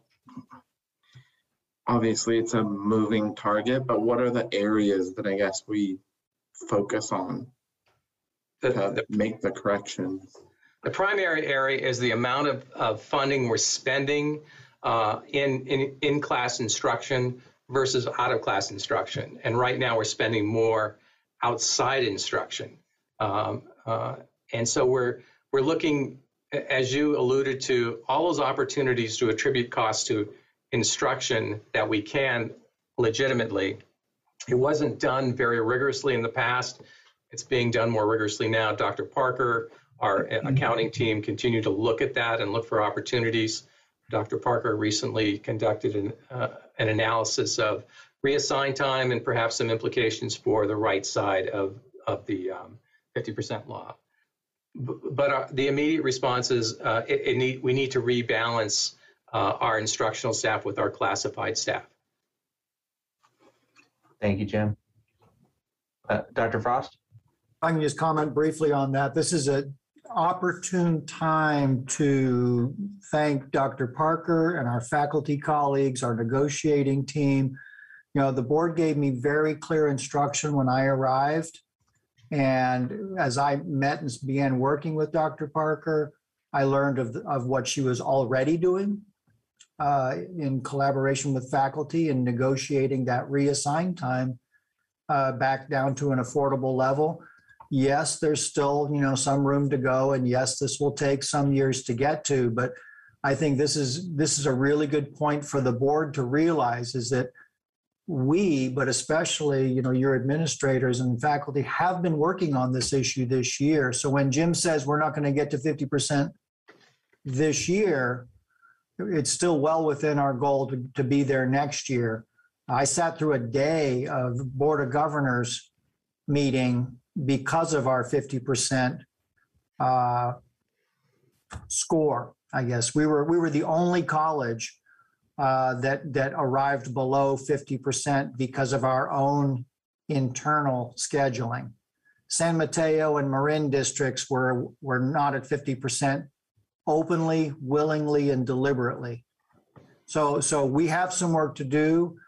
Jim, Sarah, and others have gone a long way towards getting us back there. I mean, Oscar's been working on getting from Fund 11 to Fund 12 as well. So I think this is just a good opportunity to point out to the board that we are working on your assignment um, and aggressively. Thank you, Dr. Frost. I, I have a, a question, um, maybe not quite directly on, on this report, but um, in looking through the FCMAT um, report, there seem to be a number of items that uh, are going to require some expenditure. Um, for example, there are a couple of things that um, questions that were, well, I'm looking at it right now. It says, does the district use a human resources system and position control system? that is integrated with the financial reporting system. And then there's another one, uh, not a couple lines down below that, that asks about enrollment management and budget development systems, whether they're integrated. That sounds to me like, uh, I guess we don't have those, but it sounds like a very expensive software. Um, I'm assuming that I think uh, Dr. Frost mentioned that there's going to be a, a task force going through the FCMAT report and uh, putting together a plan on on how to address these things. So I, I guess those things will be picked up uh, by that group and then figure out what the costs with these things are uh, and be integrated into our, our planning. Jim, why don't you let me take the first stab at this and, and Sure, then certainly. clean up? This is a really good question, um, and it's really good for the board to be aware of this right now. there are a number of modules in the colleague system, our, our enterprise resource program, uh, colleague, that we're not utilizing as a colleague, as a college. Uh, I, it's to me, it's really surprising. Um, we need to utilize all of the tools within colleague. Regarding position control, I would actually, you know, Charo and I have talked about this at length. I would really like to be able to invest in a very, very specialized position control software, but that's in the realm of a million dollars. We just don't have a million dollars right now. So we are talking about how can we make the, the module in colleague work for us? That same rationale applies to some of the enrollment management tools and other modules within colleague that we really need to use as a co- as a college. Now, this is for another meeting, but the level of IT investment that was not made and the level of human resources investments that was not made in, in, in areas that we really needed it over the last five years is now going to be part of that human resources challenge of how do we grow ourselves right in a way that we can we can use all the technology at our grasp and jim jim will have probably another angle to this Trustee Rios, uh, I couldn't have paid you uh, to bring up that question. I appreciate it very much. Maybe I should have held out. uh, we we have we have a Ellucian uh, software. It's it's valuable. It's current. It's it's uh, we're using a very small fraction of it. We don't build our budgets in, in that. We're still building our budgets in, in Excel. I asked the question the other day, where do I build the budget? And they said, well, like we always did on in Excel spreadsheets. So it's not integrated with our our our position control, which is critical it's not integrated with our enrollment management, which is critical. I think uh, every administrator here, uh, certainly cabinet administrators, recognizes that as an immediate need. And so uh, I've spoken with Dr. Frost about how we move that forward. We need to uh, uh, speak with uh, Charo, obviously, about her needs in the HR area and position control but we need to move aggressively to to put those in place. And and frankly, uh, it will take some consulting initially to help us build those systems in our in the in the software we own and begin to uh, to execute on on that software. It'll be it'll make life a lot easier and give you the reports that you deserve and should be uh, should be considering in your in your deliberations. Good, thank you. I, I look forward to seeing how this um, develops as we, we go forward.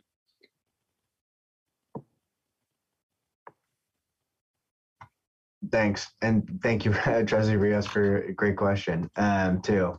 Um, Jim, I, I, I think one question that I've I've been noticing, I think this is more this is my role as chair, president of the board, is we've been having a lot more, I think, um, uh, Public Records Act requests, um, you know, to the to the district. Um, I think some in good faith. I, you know, I think some in bad faith. Um, and I'm I'm concerned about the budget, uh, board approved adjusted budget for our legal costs, um, and the need to uh, maybe perhaps increase that in light of because every time we get these you know, public records act requests, which we're, we're required to comply with under under law, um, of course. Um, but I guess that that's that's one particular piece. And I know being as an attorney myself, sometimes uh, you're late to get out invoices and, and and so on and so forth. That you know you might not see a, a work uh, invoiced for um, a particular matter until you know maybe two months or three months after it's actually performed. Um, you know, in some cases, hopefully nothing later than that. But I just uh, been I don't know, Dr. Frost, do you have anything to offer on that um, either? But just um, whether or not that's a maybe accurate, or should we increase that, um, you know, as part of a, an adjustment? Well, well, the budget is is dynamic, obviously, yeah. Trustee Dodd, and and I, I think Dr. Frost has uh, been good about giving me a heads up um, about uh, costs coming in. So I go and look in the the sofa cushions for more change. Uh, and and we can do that. I think um, I think we have a little bit of room here because of the savings and salaries. Um, but I, I, I, would want to understand more fully what, what our commitment is through the end of the year in some of these areas. And, and so while Dr. Frost has given me the heads up, I think I need to understand what the projection might be as well. Uh, and with that, we can have a we can talk uh, with a little more clarity about what might be necessary. Thank you. That's, uh, that's understandable. Any other questions? Well, I, I just think it's important for me to add there. The last place I want to spend money on is legal costs that I could be spending on programs, services, even facilities. The reality is though, it's, it's kind of like safety. Safety is first. Keep protecting humans is first. We have to protect the college above all, no matter what. Our, our legal costs are going to be up this year. And I think that would be a really, what I would like to do with your question, trustee Dodd, is take that question and provide the board a full accounting for it sometime after the close. You know, it might be July or August, for example. Um, so that you can see year over year, the legal costs as a board. Yeah. Uh, Thank you. I I think there's been some other issues too. I think with just talking about violations of, of Title V and so on, which I know we, we want to take seriously anytime, um, you know, where there is such an ac- accusation. Um, So you'll want to be thoughtful about that. But um, no, thank you for responding to that, Dr. Frost.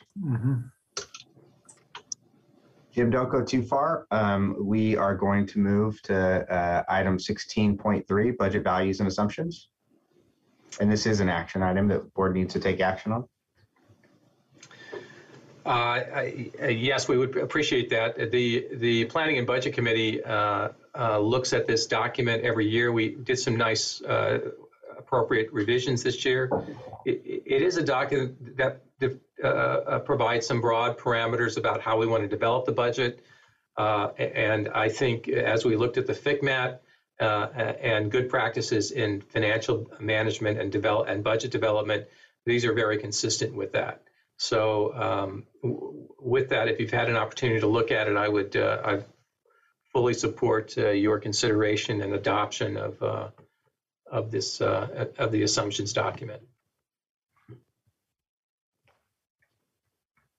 Jim, I I just have one question. If I, I- don't see any other of my colleagues' hands up, but in terms of setting the goal for 87.5% uh, for um, salary and benefits, Yes. if that's the goal, but then there's a footnote in there that states that it's, you know, basically 85% um, is the average among, um, I don't know, is it high performing districts? I don't know how you would describe that. Right. Um, why are we setting 87.5? Is that just because it's realistic and there's just no way that we're going to get to 85? Well, it's a goal, um, uh, and our faculty on that committee um, uh, tried to put, put some metrics around that. There's a uh, there there's a, a general feeling among faculty, classified and administrators, that they're underpaid relative to others. So they they felt compelled to put that in there. I I, I, I understand we need a goal. I think we we have some uh, we have some pressures, financial pressures that uh, may not allow us to get there. Uh, will likely not allow us to get there. But uh, I, I think the goal is, is reasonable, but um, uh, we need to continue to keep in mind the bigger picture of our budget. Uh, and I think they understand that. I, I think they feel as though they have to have a placeholder in that conversation so that so that th- those issues don't get neglected. Okay.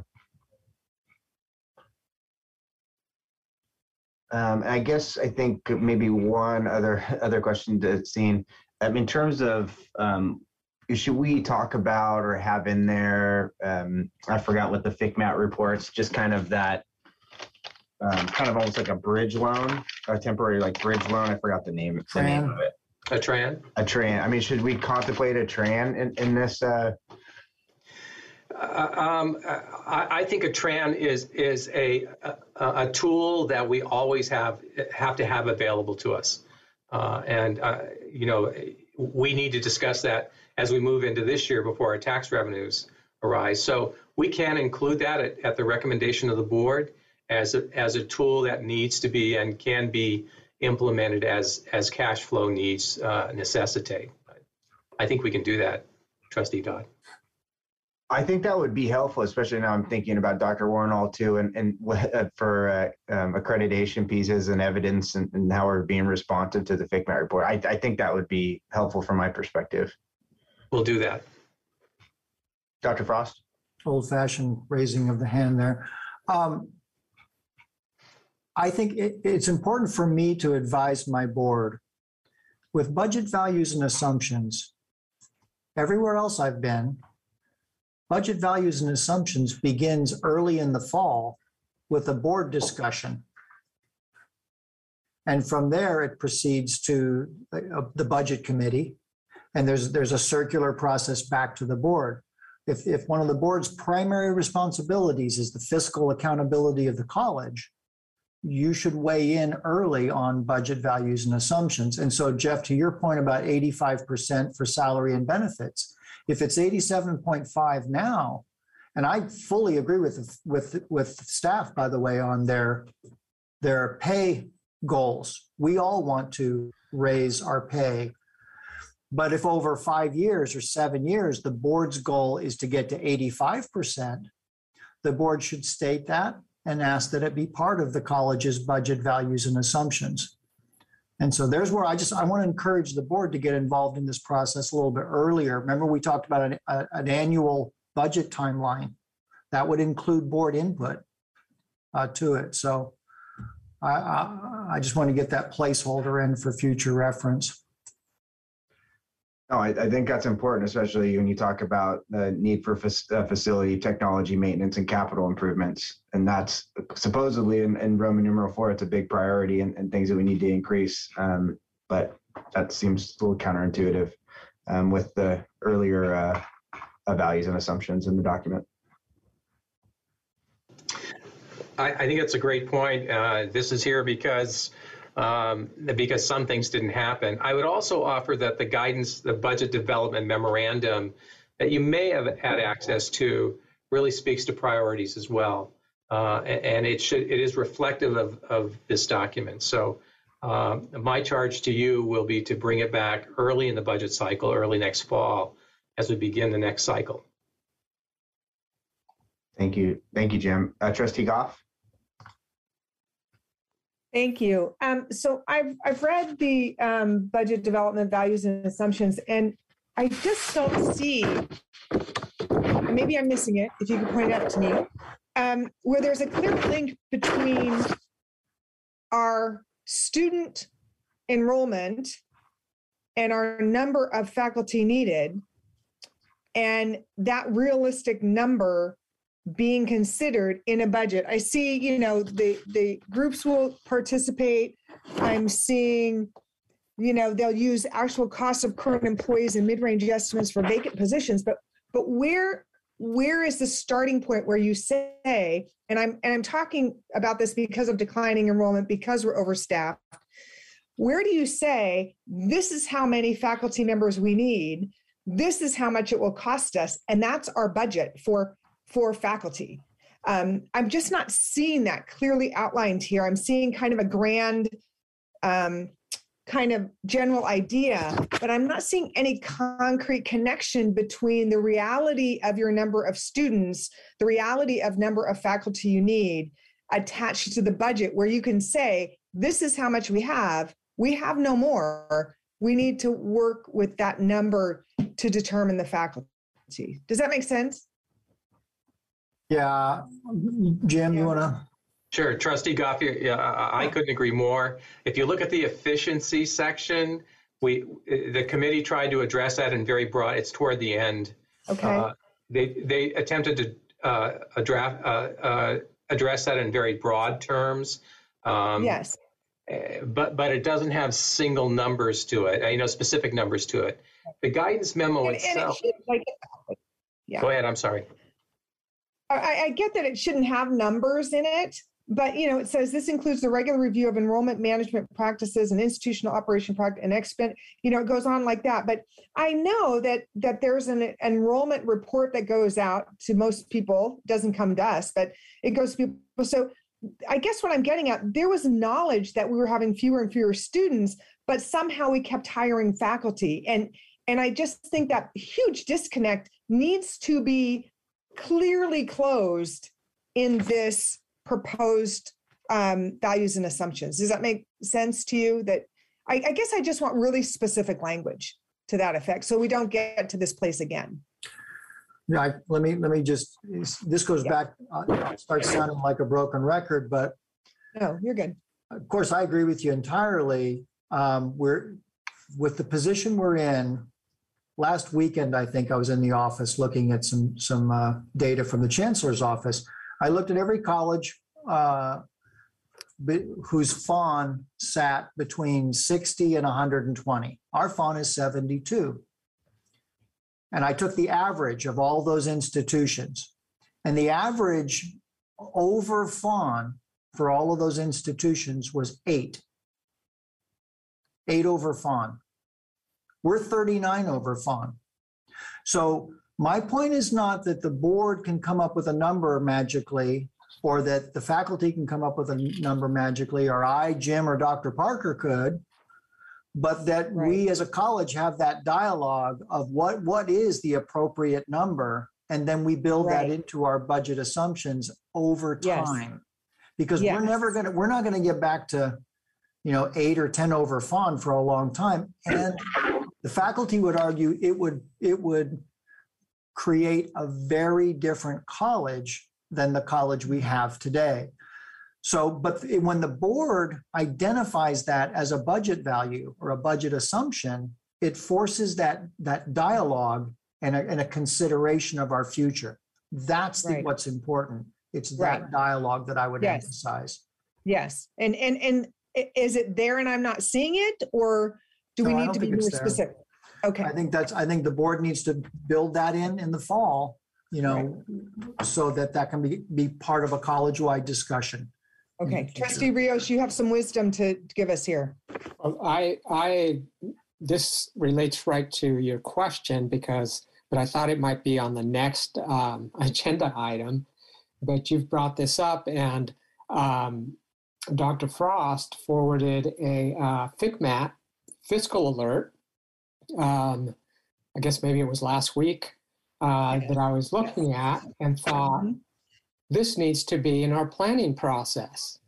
Again, Right. one of another tool that we've that uh, Dr. Frost has just uh, pulled out here, but like the other FCMAT report we have and um, the other reports we've gotten, where it talks about you know right sizing the institution and the types of uh, calculations that should be made during the budget process to determine you know what our our faculty numbers should be and, and all of this. And i would like to see this in the future be uh, integrated into our budgeting program and for it to be shown to us. I'm not sure where it would be those calculations take place what group or you know constituency but it, it makes some of this stuff so clear i don't know if uh, the rest of you have seen this or read it Yes, but yes. I looked at that and I've said, why didn't we have this before? This has given me such a better understanding of how this should happen. Um, and we should have this in our planning and we should be seeing this calculation as we, we go through the budget process, you know, and quarterly or however it is. This, uh, looking at how this is laid out, it just makes it so much simpler uh, for us. And one thing that I don't know, I think it was either Jim or Dr. Frost just said that this whole budgeting process, something that I've always had a problem with, where we're responsible, we're responsible, but we don't see anything until the very end when everybody else has already reviewed it and moved it on to the next level, and then it comes to us just for approval. I never even thought, well, the budget values and assumptions should have started at the board but it makes so much sense. And I'm sitting here going, why weren't we doing that? Right. Right. Yeah, I'm, I'm exactly with you. That's where I am too. Absolutely. Uh, Trustee Iverson, um, and Trustee Rios, did you have any further comments or is that? No, I just want to make sure that that gets on our list of things that that we need to do. Well, I think, yeah, and I, I- you know, Jim, I hate to kind of pile on, like, you know, more work, but, um, in a sense is I, I wonder if it's really, you know, where if the board makes an approval tonight after this, and, and again, as trustee Iverson, trustee Luna, I see your hands up, but incorporating, you know, it's, it's really this budget values and assumptions approved you know, with kind of further comments, I think what we're talking about with the um, the TRAN, um, uh, looking into this operational efficiency measures um, with respect to um, the FCMAT uh, fiscal alert, which is actually from October 2020. Raphael wasn't just released. I think uh, uh, last week it was from October 2020. Um, I think if we're talking about the same report. We, we are, and I'm just surprised we've never seen it. Right, right. Um, in, in any case, but uh, uh, Trustee Iverson and then Trustee Luna follows. Uh, I think we pretty much hit hit it there with that conversation with Rios and you. Um, I just want to make sure this is in a roadmap going forward because it is helpful. So. Thank you, Trustee Luna. I I just wanted to mention that this is um, this is probably a very appropriate topic to review during our uh, board retreat. Um, and actually, I think we're going to need a, a long board retreat this year. Um, as uh, Mr. Reeves gets used to our system and creates new systems for our college that better work for him and Dr. Powell, I think it would be great to be part of the of the orientation of how that's going to work and what we should look for, what we should, what we can look for, what this all means. So um, I would just request that we make that as part of our agenda and and our kind of orientation with our new president. Yeah. Um, thank you, Trustee Baldini. I was, is the sets of goals spending X amount, is that a, a negotiation uh, element? Should that be out of uh, the board's purview? I mean, we- we don't negotiate. We're not in that area. So something like this, is this consistent? I'm asking uh, Dr. Frost, is this consistent with other colleges that they have this stated Yeah. amount? No, you're, you're absolutely right. The board does not engage in, in negotiations and in labor negotiations. This would not be a part of labor negotiations and that, and that, and, and you're, again, you're exactly right. Because this is taking place when you're developing those budget values and assumptions, the background data that becomes your philosophy of how you build the budget, that's exactly when it's appropriate for the board to, to set the parameters. And then it goes out to the committees, dialogue, take, the expertise comes in, it comes back to the board now. And, and you see to what extent the board's input is in, is in there. And you decide whether you're, you're comfortable with it. So the, yes, it's appropriate for the board to be involved early in developing values and assumptions for each year. The budget development process does include the board. Jim's, Jim's really good at this. He's going to know where to help write you all into it. Um, I have to say, you know, cabinet, your cabinet is well informed. The FCMAT report was already known by cabinet when I got here. Um, you can imagine their frustration uh, in, in last year, knowing what they knew. And so I, I think they're going to be here to help you uh, with this process. Thank you. Thank Any you. other, any other questions? Okay. Jim, you feel like you have a good direction? It's a pretty robust conversation. I, I believe so. Uh, if you'd like to refer it back to um, to staff for for a redraft, uh, uh, we'll, we'll certainly do that.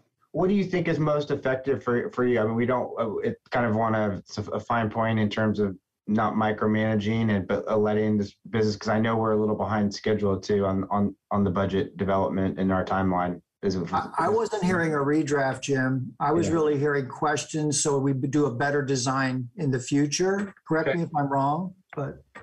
uh, Yeah, yeah, go I ahead. want to applaud the good work that's been done, frankly.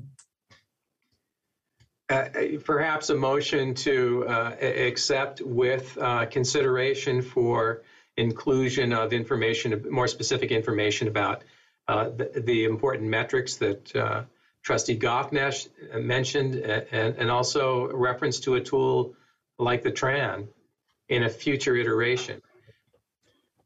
Cool. That, that, I, I'm, I'm okay with that. If someone would want to make a. Motion, Okay, yeah. I'll second.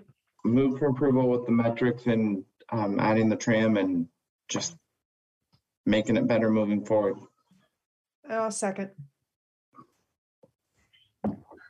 Thank you very much. Um, so uh, trustee Iverson with the motion and trustee Goff with approval. Thank you very much, Jim. Um, I will uh, do a roll, well, let me do a public comment, excuse me, which we haven't done. And I should have called for earlier. Um, seeing. I have not received or seen any. Yeah, I'm not seeing any hands either. I will do a roll call vote then. Student trustee Soto Gonzalez, Aye. trustee Baldini, Aye. trustee Goff, I'd like to say aye and thank you, Jim Reeves, for all your work. I appreciate it. here, here. Trustee Rios, Aye. trustee Baker, Aye. trustee DeLuna, Aye. trustee Iverson, Aye, and thank you, Dr. Frost and uh, Jim Reeves. Thank you. I'll vote aye as well and c- concur wholeheartedly. We will uh, go to action item 16.4, planning and budget development timeline. Jim, still on the hot seat? Well, I- I don't believe this is so hot. Um, What we've done uh, and what our creditors want to be sure of uh, uh, uh, that is that the board has an opportunity to look at the schedule for um, development and adoption of uh, the annual budget. You, you- acknowledging what has previously been said, this should have been out to you last October, November. Uh, this is a compressed timeline, and um, we're already in the midst of it. I have all, uh, in addition, I have uh, uh, shaded those areas that have a statutory hard stop, so that you un- so you see where you know it needs to come to you eventually. We have done uh, a budget development forum. I think a few of you may have signed on or perhaps looked at the the video uh, that outlines how we will proceed um, and and the steps that need to be taken internally to get us to these points. But I'll acknowledge up front, it's compressed. It shouldn't be as compressed uh, under normal uh, circumstances, but uh, these aren't normal circumstances, certainly not right now, but they will be uh, beginning in the fall of next year.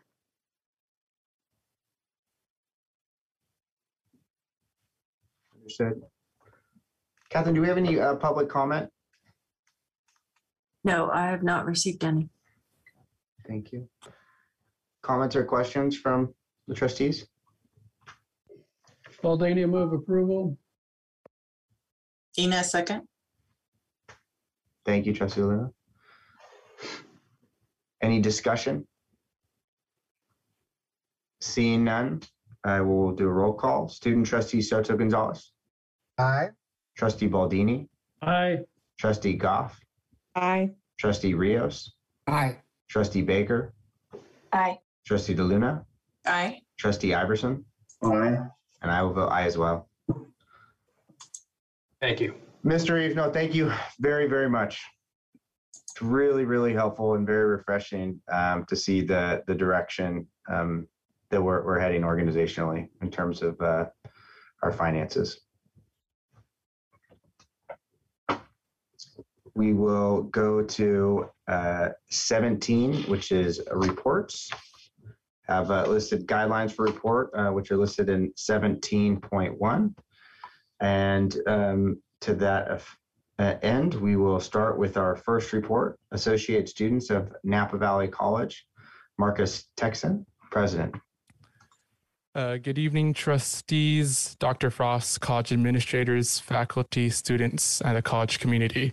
It has been an eventful month here at ASNVC. Several of our members returned from the American Student Association of C- Community Colleges conference held in Washington, D.C. All of them have described it as an amazing learning opportunity as they met with our district congressman Mike Thompson. And just a side note, student trustee Soto Gonzalez was on that trip. Um, our members discussed and advocated for the reauthorization of the Higher Education Act and Pell Grant. Essentially, they were there advocating for everything related to federal financial aid.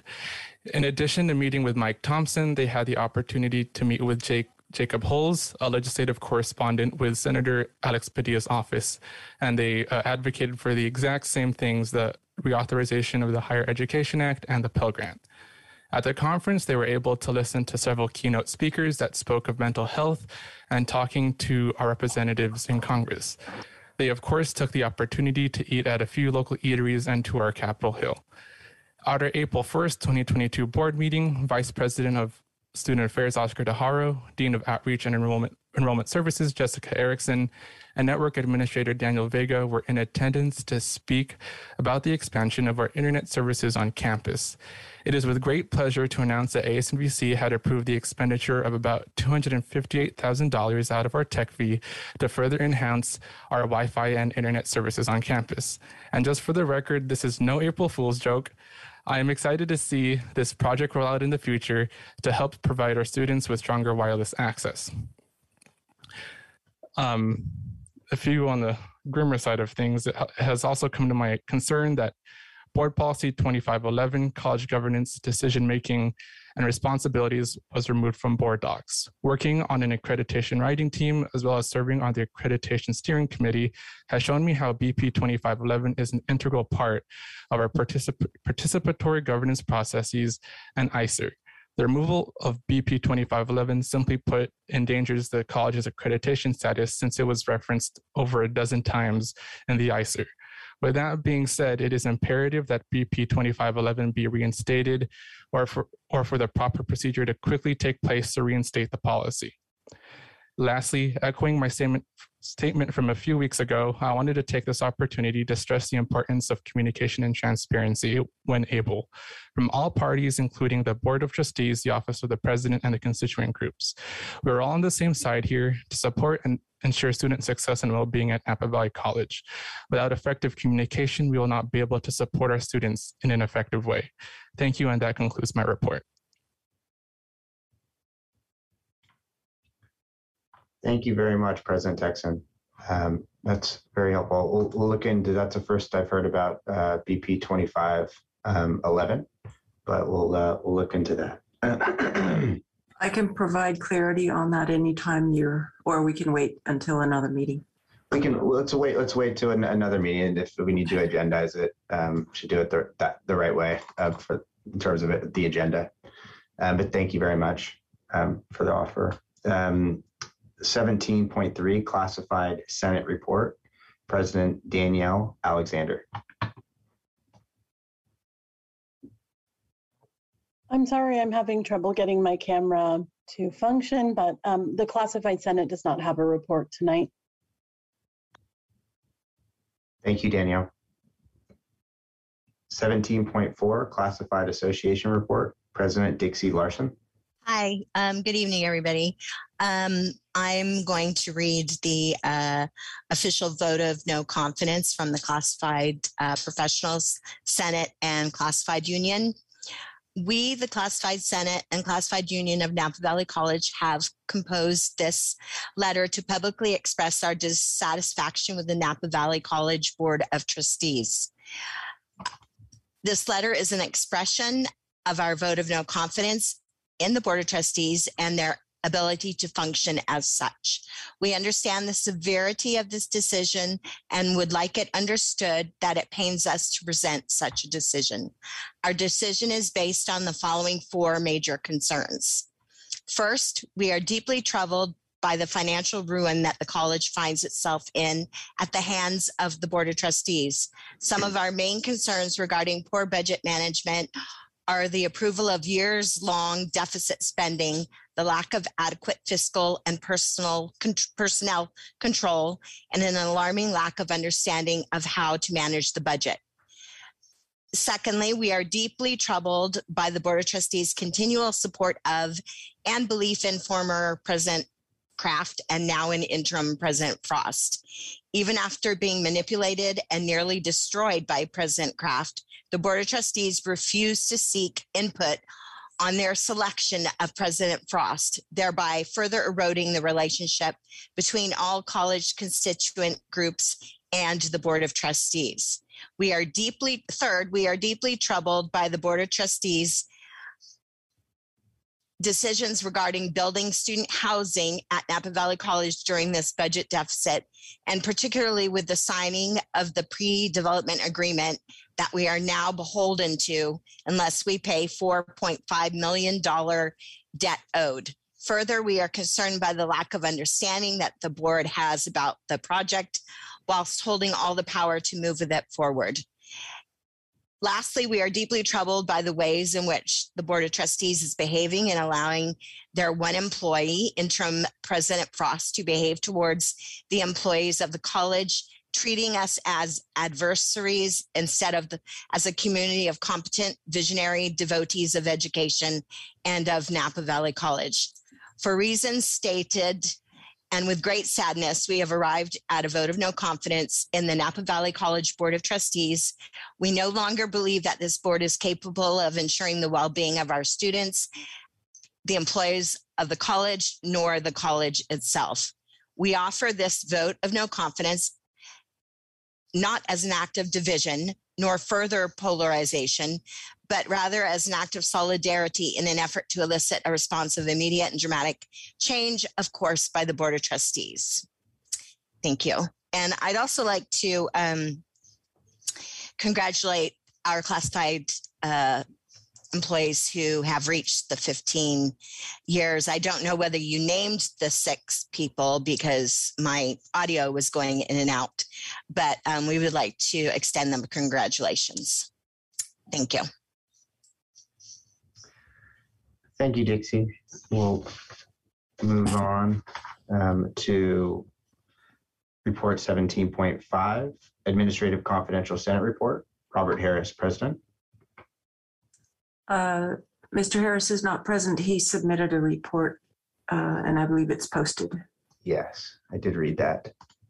Did all the other board members, uh, trustees read that as well? Seen. Yes. thumbs up. We did. Thank you. Uh, report 17.6, Academic Senate Report.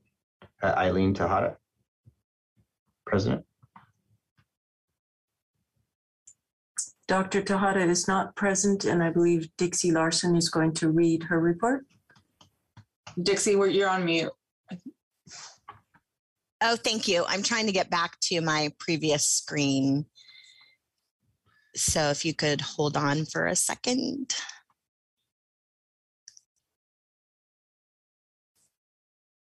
Oh, here we go.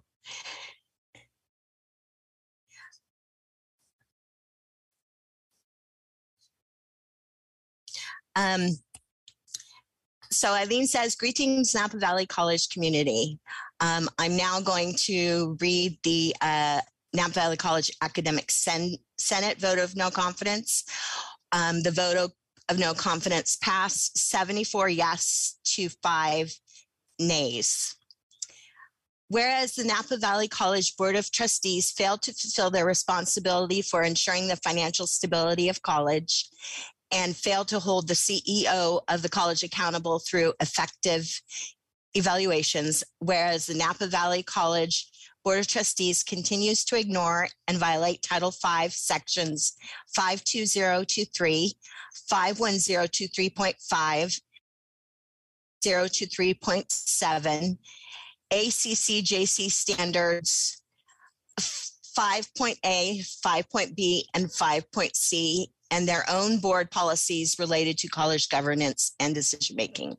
Whereas the Napa Valley College Board of Trustees and the interim president continue to misrepresent and undermine the collegial consultation and participatory governance processes, neglecting their obligations to the Napa Valley Academic Senate under Title V, Section 53203, and disenfranchising administer, administrators, staff, and students.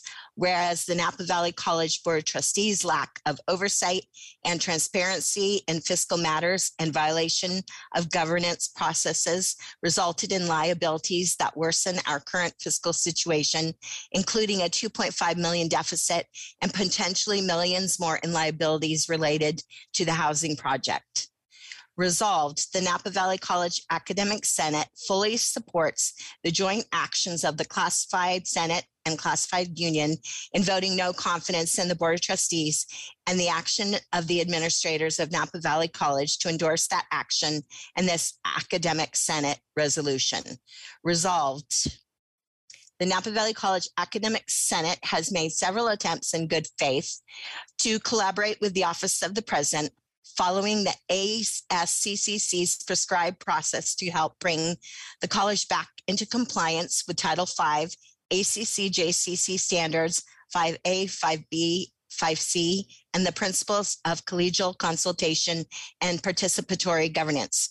Resolved, the Napa Valley College Academic Senate will join the classified Senate and classified union in holding a vote of no confidence in the Board of Trustees and the interim president. Um, I'm going to read her uh, report as well. Um, it is the hope and the desire of the NVC Academic Senate leadership that the BOT will revisit the plans made by Trustee Baker and Dr. Tejada to reestablish a healthy, a healthy working relationship with the board. On board agenda, item 15.2, on behalf of the Academic Senate Curriculum Committee Chair, Dr. Seth Anderson, supported by the NVC Academic Senate President, Dr. Eileen Tejada. Tonight's board agenda shows once again that the leadership of the college is refusing to listen to the concerns of the faculty at a time when elected officials across the country are improperly interfering in curriculum decisions, when schools in Florida are being forced to deny the very existence of gay, lesbian, and transgender people, when teachers in Texas are being muzzled from having honest conversations about race and racism in American history, the faculty of our college need to know that the board will respect their academic and professional expertise in matters of policy related to curriculum. Instead, what we are seeing is once again the trampling of our well established and legally required governance processes. In its own policies, in its own policies in BP 2510, the board has promised to rely primarily on the advice of the academic senate in establishing policies and procedures related to curriculum, prerequisites, and degree and certificate requirements. By its vote tonight, the board threatens to tear up that promise. I respectfully ask the board to approve BP 4025 4100 4110 and 4260 according to the language recommended by the academic senate or provide clear written reasons why it cannot do so that are based on the facts. As of now, it would appear that the board has been provided with neither the academic senate's recommended language for these BEPs nor their corresponding APs to inform your decision making. And Dixie, you're, you're above uh, our, our five minute threshold, so I'll give, give you a few uh, seconds, but um, would like you to wrap it up, please. Okay, I have one last paragraph. Like, finish it. Go ahead, please. The actions of the BOT which do not adhere to its own mutually agreed upon policies, namely BP 2511, BP, BP 2510, and BP and AP 2410 constitutes continuous Title V violations and disrespect of the NVC Academic Senate. Thank you. Thank you, Dixie. It'd be very, I think, uh, just a comments about uh, it's fine from my perspective to to uh, you know read read uh, a comment out loud, but it is if something is submitted in writing from my, it's very helpful to have it beforehand to review, um, as opposed to just listening to I'm able to uh, digest. And I'm I'm really speaking for myself personally, but helping to kind of digest and respond to that information. Obviously, uh, it'd be wonderful to have it submitted afterwards uh, to the meeting, so it's a part of the record. But you know, want to take the opportunity to thank. Um, um, excuse me, I'm slipping on, uh, uh, Bob Harris, who submitted his his comments in writing, which is, was helpful to review and, and reflect on. But thank you very much, Dixie, for, for reading the report. Mhm. You're welcome. 17.7, uh, Christy Uemoto. Hello, good evening, board, and uh, good evening, everyone here. I'm going to go ahead and keep my camera off because I uh, it's spring break actually, so I just came in from out of state, and I'm actually just sitting in my garage on my phone waiting to go in. So, just wanted to read this quick report. Um, and just you know, sort of sitting here as I was driving home, uh, listening, I just wanted to let everyone know that while I understand the need to reconfigure reassign time, I do want to say that the union does not agree with the district's plan to break existing agreements with the faculty in the middle of their current terms. These faculty members were told that they would receive a certain amount of reassign for three years. The district's answer to the fiscal issue that they created is to break these agreements midterm to force faculty to work for less, doing the same job, but for less. And I know that we are out of compliance with the 50% law. In fact, I think I was one of the first people to mention that in this venue about a year ago. But the fact remains that a big reason for that is that our faculty and classified are one of the lowest, if not the lowest paid community college faculty and staff in the state and have been for years. I understand the quote unquote goal may not be immediately attainable in the moment because of the obvious and extremely pressing mistakes made by this district fiscally. But I just wanted to point out that my take home pay, and I'm just going to say it, I know I'm not at the top of the salary scale, but my take home pay is like $4,300 a month, which is not enough to live in Napa, by the way. Hardly enough to live in California, really. My part time counterparts, if you are listening to and agree with the latest lawsuit at Long Beach City College, and I do, may actually uh, be making less than minimum wage once you include the prep time and grading that is being factored into what they do. And so when I hear something like $19,000 a month for an interim superintendent president, $19,000 a month for a new superintendent president, even though I'm sure he's going to be excellent, and I'm optimistic there, you can see where I can see a disparity that feeds into the 50% law issue. And it seems like a lofty goal of raising faculty and classified salaries, but it's not. It's not so much a pie in the sky dream. It's actually a necessity for retention and for our survival. And so I just wanted to put that out there that you know we're when we say we're looking for a goal, we realize that we are not operating in a bubble. Yes, there are larger issues, but our issues are still issues. Um, I also wanted to speak in support of, of ASNVC President Marcus Texan and, uh, regarding BP 2511. I just wanted to say that I served on a, an accreditation writing team with Marcus, and he was excellent just uh, just as doing just as much work as me. In some cases, maybe even knowing more than me about accreditation things. Um, but you know, I just I just really want everyone to know that we are all trying to work together. We all very much love this college. We all work very very hard. And it seems like I don't know at this point how we are going to bridge some of these communication issues. Um, but uh, you know, I, I'm still willing to try. And that is my report. Thank you very much. Report 17.8, President and Cabinet reports. How about if we go in uh, alphabetical order here and start with Oscar Learo, continuing to Dr. Parker, and then to Jim Reeves and myself. Uh, to the first, I, I, I have no, no report. Usually when I have one, I, I submitted, so it's posted, but for this evening, I don't have much to report. Thank you. Thank you. Dr. Parker? All right. Um, I will ask Catherine if you go, could go ahead and open it up. I did submit it in writing, but I'd like to highlight a couple of things. Good evening, Board of Trustees. And the first thing I'd like to say this evening is a congratulations to Dr. Powell on his appointment um, earlier this evening. I'm really excited to welcome you to the campus and also to work with you. So for the last couple of months, I've started my written report with a snapshot summary update that just takes the, the date of the board meeting and compares it headcount and total enrollments to the semester prior. So I've done that again tonight um, a slight improvement from last month, so a little glimmer of good news there. Um, but then I wanted to put that in the context of some data from across the state. And you might know that I have spent yesterday and today at the CCC CIO conference where I'm able to connect with my colleagues in the same position from other community colleges and got a lot of great information. So my written report was coming a bit late today because I wanted to include that as much as possible in what I was sharing with you. I think it's great for contextualizing the experience that we're having here at the college. Um, so this chart shows that Napa Valley College is really falling right in the center of the distribution of colleges in terms of our modality and our planning around our schedule for fall 22. The RP group will again be putting out an enrollment report from across the state that will capture, and we, we have, have participated that in the past and have this time as well, a report from across the state that shows enrollment numbers. Um, I know that in response to the FCMAT report, we're going to be talking more on campus about schedule efficiency in the year to come. I want the board to know that we have already taken some concrete steps to make this a part of our schedule build process by setting targets each semester to improve. And I'm looking forward to being part of the opportunity to develop an action plan.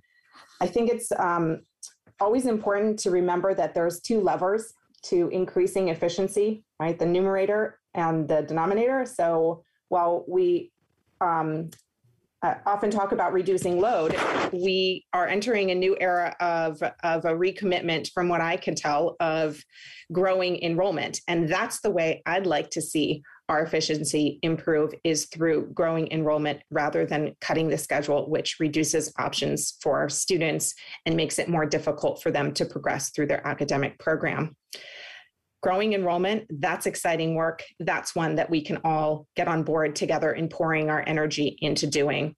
Um, it will require change and, and more on this in the report in, in just a minute. Um, the second part of the report speaks to the five steps that wasn't explicitly stated there, so I just wanted to add that. Um, that's an important and critical part of improving enrollment is making it really seamless and easy for students to get into a class that they're looking at. Um, section three of the report really focuses, focuses on and matches where we need to go. And I saw that as part of perhaps it's Dr. Frost's report tonight, the um, there was a chancellor's office report provided about the value of community colleges and what they provide to students. And this was something that's a big topic of conversation across the state and at the CC is what's captured in section three of the report are the new students, quote unquote, new students that we want to um, provide academic and educational opportunities for um, retraining opportunities. Um, the next section, section four of the report, um, kind of captures some of those things from the conference that that came up that I thought were really uh, relevant to think conversations we're having here. Um, by the way, so that first sentence, I struggled with this where it says enrollment across the system is down 25 to 30 percent that number is accurate. That's directly from one of the vice chancellors. And I said, this might be an overstatement. I go, oh, you know, confused over that. It might be an understatement. My point, the point was that that uh, those percentages might be even higher because there's been such a significant growth in fraud, unfortunately. So even the students that are being captured in the enrollment numbers might not all be real students, and that's an area of concern. Um, additionally, there are, uh, you know, 200 laws in the works relevant to community colleges coming through. And, and so there's just really, we're in this moment of flux and change coming out of COVID. So I liked this this slide that was shared at the conference and i wanted to share it with you because it just re- reaffirms that change is coming we are looking at a new model of being able to respond to continuous and lifelong learning and that that engagement is is um, going to look different than it has in the past. So community colleges are agile and they're vibrant places, and we're we are up to the challenge um, of of you know reimagining ourselves to to go out and get that enrollment that we need. And then the very end um, captures some of the you know the amazing things that still happen across campus every single day. Um, I had a chance to visit students participating in an insur- internship with um, Professor Castro building circuits. One morning a couple of weeks ago, um, I got to meet with one of the student artists whose picture you see here um, that I was inspired to take a picture of. And, and these interactions are, are really rejuvenating. And so I'm looking forward to having more of them as the campus opens back up across the remainder of this spring into the summer and into the fall and that we will have the opportunity to come together and celebrate student accomplishments leading up to, including graduation in the next. So that concludes my report, and unless you have questions.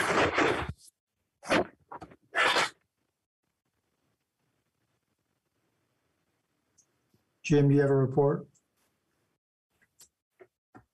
Yes, I'm sorry, I do. Uh, I submitted a written report. I'd like to make, uh, just highlight two areas of that report. Uh, the first is the FCMAT report, um, often repeated tonight uh, and legitimately so. Uh, I wanted you to know that uh, at the May board meeting, the, um, the deputy executive officer will be presenting the FCMAT to the board of trustees.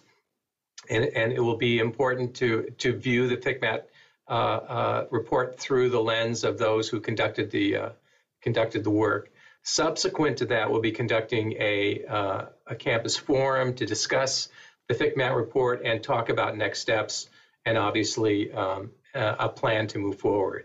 Uh, a few comments uh, prior to this one about the FCMAT report. If you look at the Appendix A, I believe, it provides a very nice little template for the, what the board should expect from uh, the college in terms of uh, planning steps and information shared. So uh, we're looking forward to that continued conversation.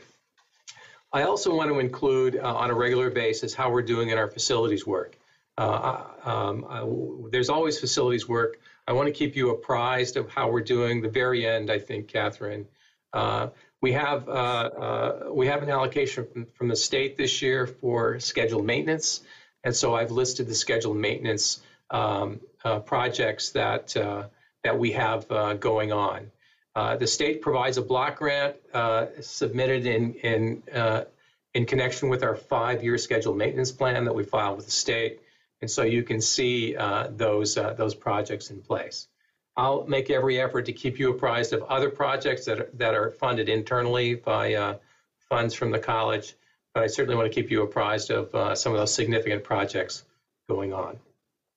And with that, I would uh, conclude my report.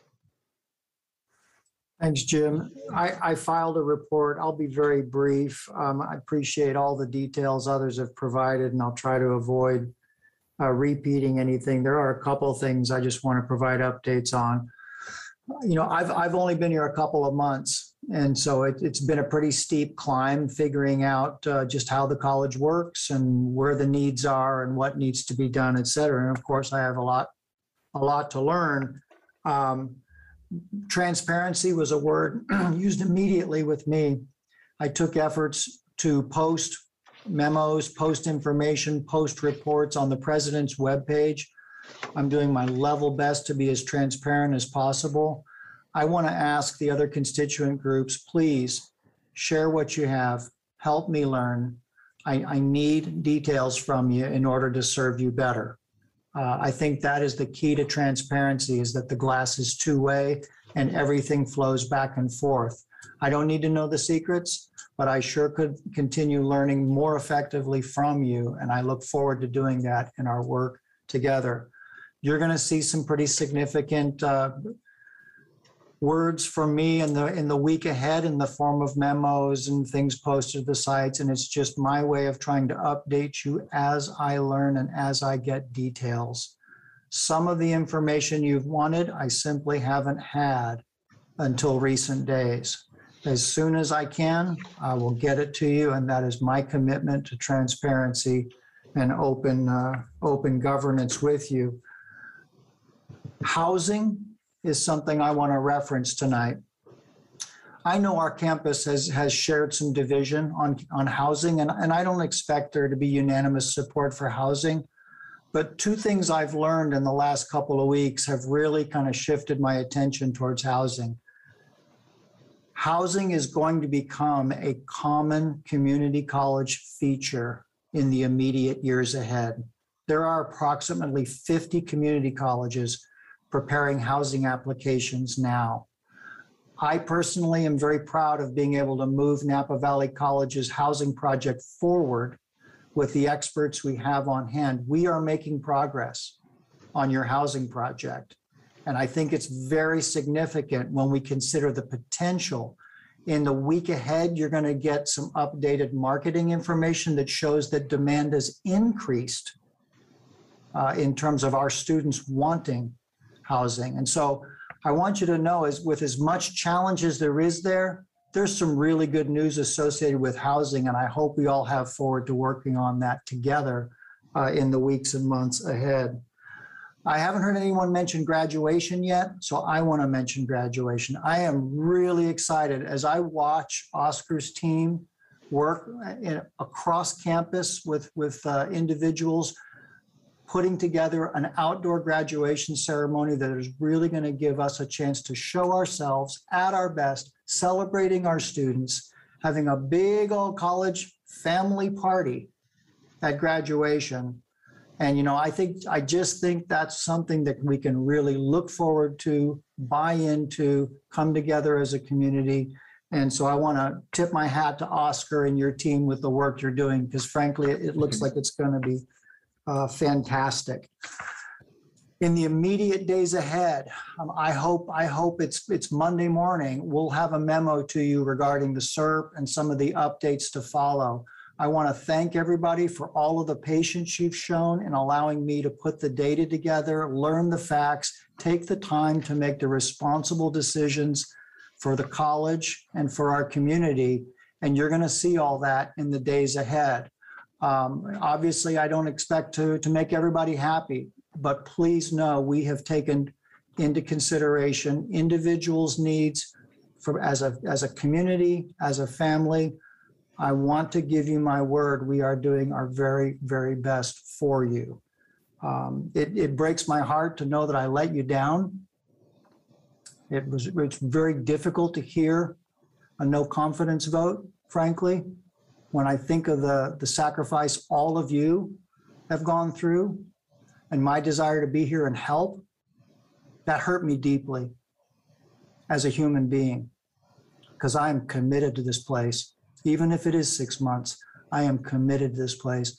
And I want you to know no matter what, I will still be committed to this place and I will still do my best for you no matter what uh, comes my way. That is my promise to all of you. Um, Please look for the next steps memo. There'll be a couple of others. I will communicate as best as I possibly can. The FCMAT report is a roadmap. It is positive, and I'd love to talk about it tonight, but the May board meeting, I think is going to be, we'll have the time to have analyzed and come back with, uh, with more learning uh, to benefit the NVC community. Thank you. Uh, Dr. Frost, we have a report from Public Affairs and Communications. Thank you for reminding me. I saw Holly sitting there and I did, didn't realize that was under my, uh, Ms. Dawson? It is. Thank you very much. Um, Catherine, if you could put up my presentation. Good evening, trustees, colleagues, and community members, and welcome, Dr. Powell. I have a brief presentation for you this evening on just a few of the activities that Public Affairs and Communications is doing, besides the annual report that Dr. Frost present, presented earlier and all the PRA requests that President Dodd referenced. Um, but first, I'd like to share with you something from the Chancellor's office. If you go to the next slide, they recently released the economic value of the California Community College System Report. The results of the study demonstrate that California's community colleges create value from multiple perspectives. The report includes an economic impact analysis and an investment analysis that demonstrate the value and impact community colleges have on our students and in our community. The full report is in board docs, and I'd like to share a brief video with you prepared by the Chancellor's office. Note, if you pay close attention, you may see our own viticulture, winery, and technology program. We have sound. Catherine? Oh, no sound, Catherine?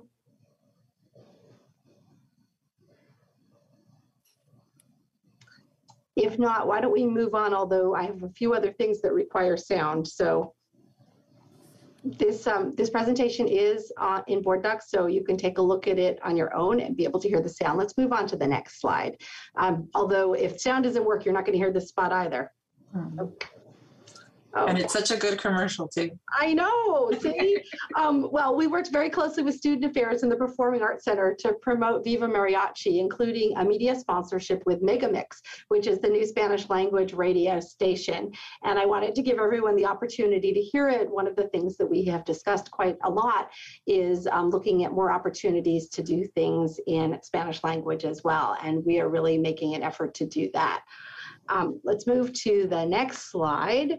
Um, with support from the state for community college retention and enrollment outreach, we are in the process of implementing a number of marketing initiatives to support enrollment. The photo you see here is from a photo shoot that we did a few weeks ago at American Canyon High School to promote our CCAP and dual enrollment programs.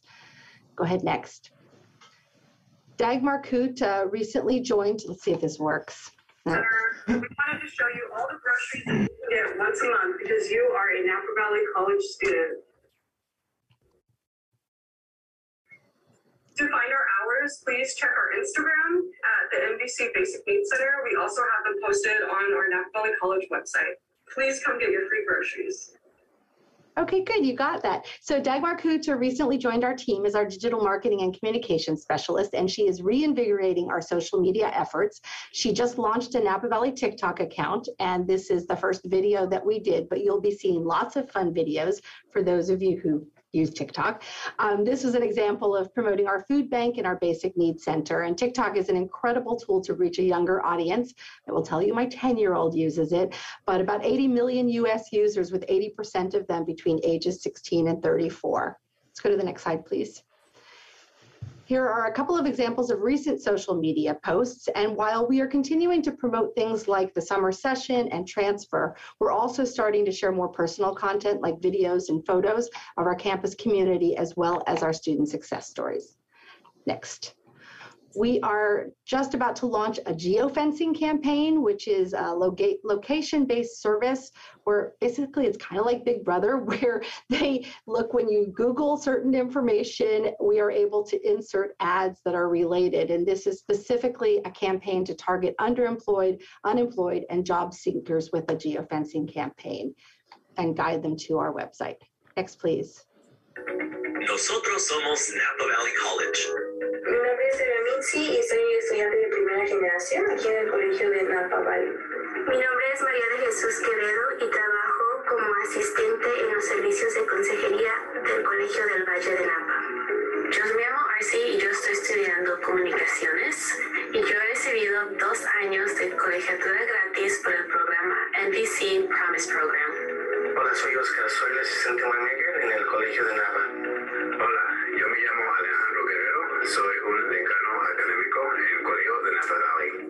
Napa Valley College puede avanzar su carrera, transferirse a una universidad de cuatro años, desarrollar sus habilidades técnicas o tomar una clase para enriquecimiento personal. La inscripción abre pronto para el verano y otoño. Visite para aplicar. So we know that parents and grandparents of prospective students in the Latinx community are listening to the new Spanish language radio station. So we are running regular ads with them. This is a more general ad, We Are NVC where it features some of the students and staff at Napa Valley College inviting students to join us here. Next slide. We have several direct mail pieces and social media campaigns in the works to support dual enrollment, the benefits of attending Napa Valley College, summer school is cool, and more. This is one that is going out to support our summer programming. Next. I'm almost done. Um, I just wanted to share a few other projects in the works. Media releases, we're always telling the stories of our students. Um, in fact, a recent story inspired us to invite an NVC graduate to return as this year's keynote speaker at commencement. We will be launching a social mirror advertising campaign on, uh, as well as online audio spots on Spotify, SoundCloud, SoundCloud, and other platforms to drive enrollment for fall. And you will see Napa Valley College on buses and billboards very soon as we ramp up marketing efforts for fall enrollment. We'll also be celebrating Black Student Success Week later this month and highlighting current students as well as graduates. We've created an outreach folder and we're developing new materials to share with prospective students, families, counselors, and others. And work continues on the new website now that Denise Kaduri, our web and content specialist, on, is on board. And we have begun the laborious process of content migration. But we are planning to launch this summer, and we're very excited about that. And finally, next slide, a quick update on legislative affairs. As Dr. Parker mentioned, there are over 200 pieces of legislation that have been introduced, and we continue to work closely with the Chancellor's Office and CCLC to monitor those that might potentially have an effect on us. Most recently, we sent a letter of support for SB 1141, which expands eligibility for undocumented community adult students. And we also voiced our support for Senator Padilla's Hispanic Educational Resources and Empowerment Act of 2022. We will be in Sacramento on Tuesday to testify with a coalition of community colleges at the Assembly Budget Committee regarding funding for student housing. And thank you very much for your time this evening and the opportunity to give you an update of just some of what we're doing.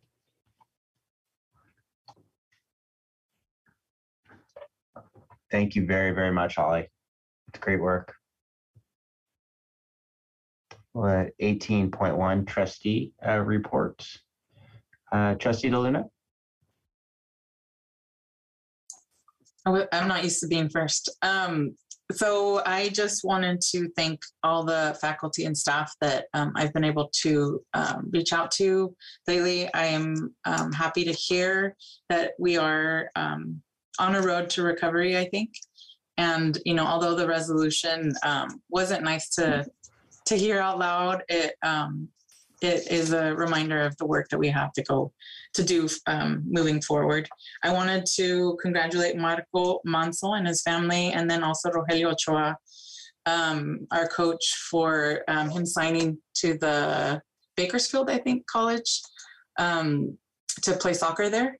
And uh, and um, I just, you know, want to thank everyone. I want to thank Oscar for all his work um, that he's done, and I'm very sorry to to see that you're leaving. Um, I think all my adult life, I've uh, always seen you here, and I feel like you belong just here forever. so thank you so much for everything. And um, yeah, and just thank you to everybody for all your hard work. I know sometimes we don't or we don't mention it enough, but we really, we truly are grateful for everything you do. Thank you, Trustee Luna. Uh, sorry, sorry to uh, go on you right away. Um, let's see, uh, Trustee Baldini. Good evening. Oscar, I'll, I'll miss you. Uh, Thank you very much for all you've done for the students, uh, for the college here in Napa Valley and for the Napa Valley community. We'll share something uh, soon, I'm sure. Thank you very much. Thank you. The, the, um, and it was at the Mariachi Festival, the Saturday evening performance, and again, spectacular, and, and what a foundation you've, you've set for that going forward. And uh, hopefully, uh, uh, as a member of DAS, I'll be counting checks from my fellow trustees in support of next year's event, uh, as uh, I'm already there. Thank you. Thank you. Thank you, Trustee Baldini. Uh, Student Trustee Soto Gonzalez. Yes, um, just to reiterate what um, the other trustees have said, that um, Oscar De Haro, um, I didn't even know that you were going to leave us. I was like, already? Wow. I thought he had more with more time with us, but uh, yeah, um, thank you for everything that you've done for the college, even though I've only been here for, you know, a few years, but like I have seen you really committed to helping students and helping out the whole community in the college. Um, else I to say? Oh, the Washington DC trip was very fun, very informative, and it was awesome getting to meet other student leaders from across the nation and learning more about leadership skills, talking with representatives like Mike Thompson, Alex Padilla, and all that was great. And also exploring Washington DC, like oh, that was that was very great. Um, do I have anything else? I think that's it. Besides just waiting now for uh, university admission to see if I got it or not. and yeah, that concludes my report. Fingers crossed, David. Good luck, David.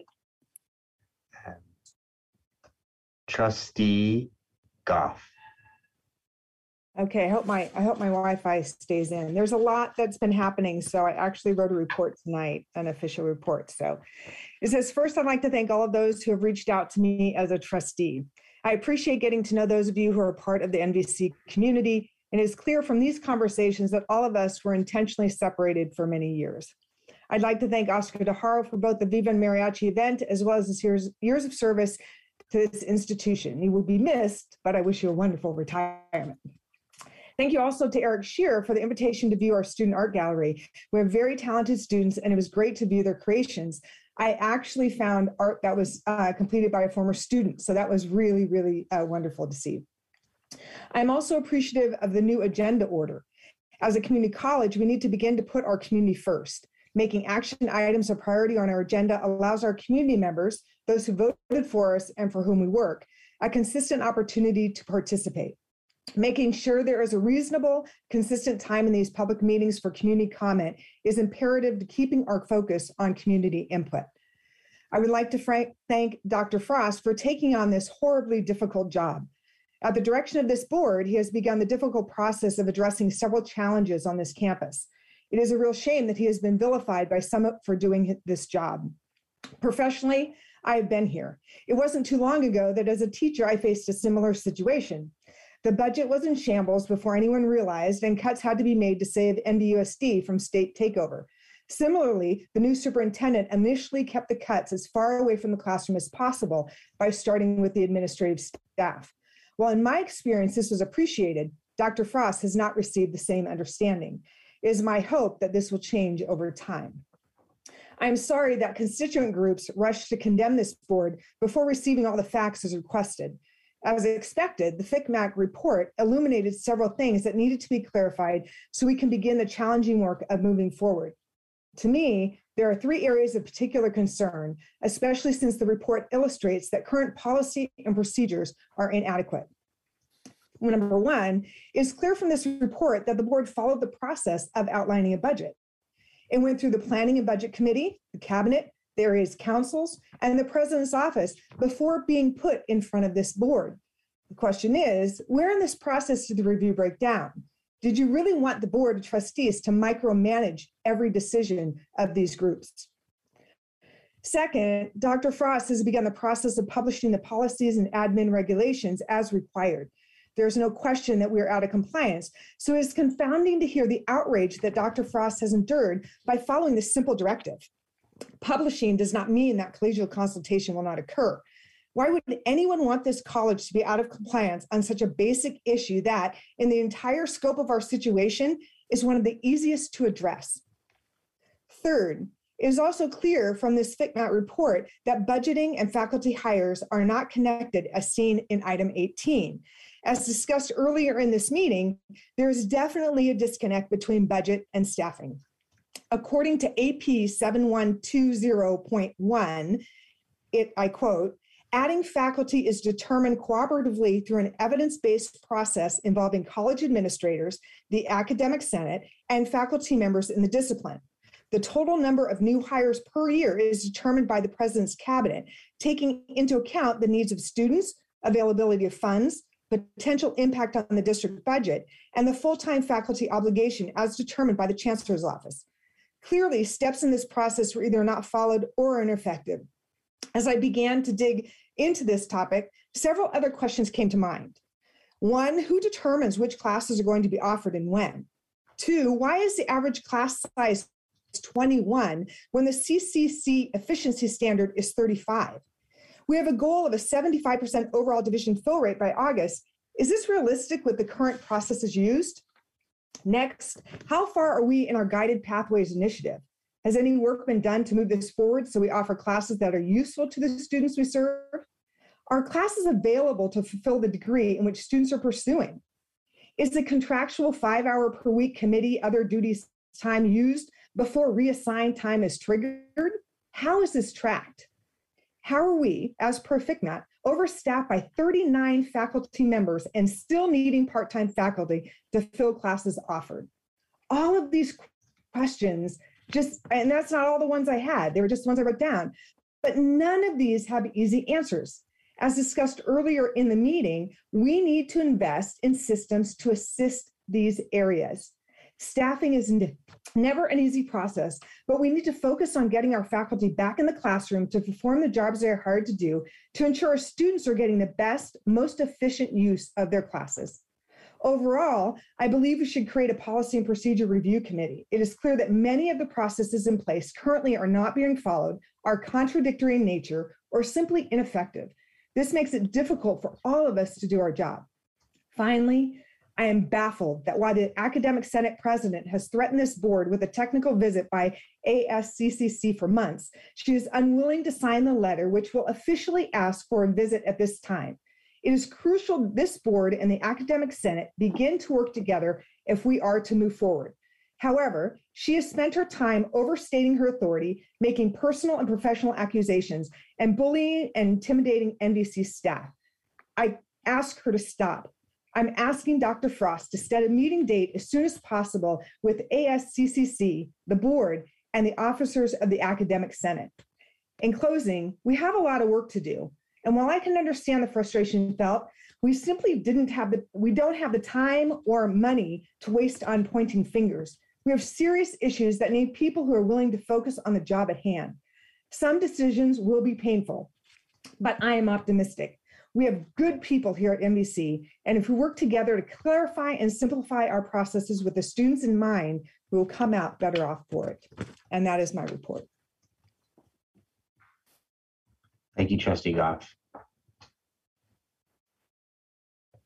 Trustee Rios. Well, um, just a couple of things. First, uh, I want to start with uh, congratulations to Oscar again.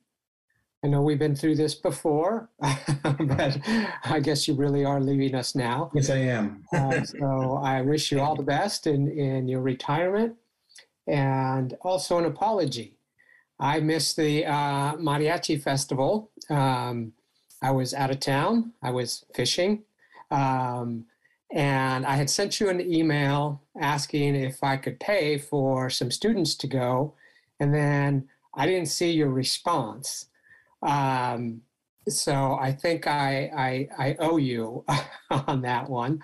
Uh, and somehow maybe we can figure out how I can make that up to you. Um, secondly, uh, then on to uh, Dr. Frost. Uh, I want to thank you. We've given you a number of things uh, to do, a number of things to work on. Um, I've really appreciated the information uh, relative to these tasks we've given you that you have been uh, uh, sending to us, providing us, that have really, at least for me, have uh, helped me understand some of these issues uh, much better than I did in the past. Um, so I'm very appreciative about that. Uh, I also want to um, kind of call on you to um, something that the Beth uh, just mentioned. Also, you know, this meeting um, that she she wants to have scheduled between the board and the academic senate and and uh, the ACCJC. Um, I want to know you know, this is part of the training we've we've discussed and training for the board on governance issues. And uh, I don't see why we can't move forward. If they're not going to participate, we could still have some training to assist us, uh, you know, in understanding um, the governance process and, and see where we we lack understanding or the correct procedures uh, I think that that would be helpful even without the uh, academic senate if we can't move forward uh, together at this point. So I'd like to see us move move on with that uh, in one way or, or another.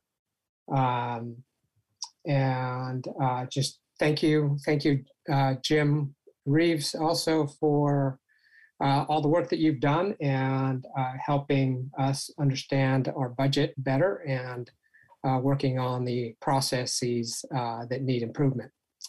Um, that's it. Thank you. Thank you, Trustee Rios. Trustee Baker?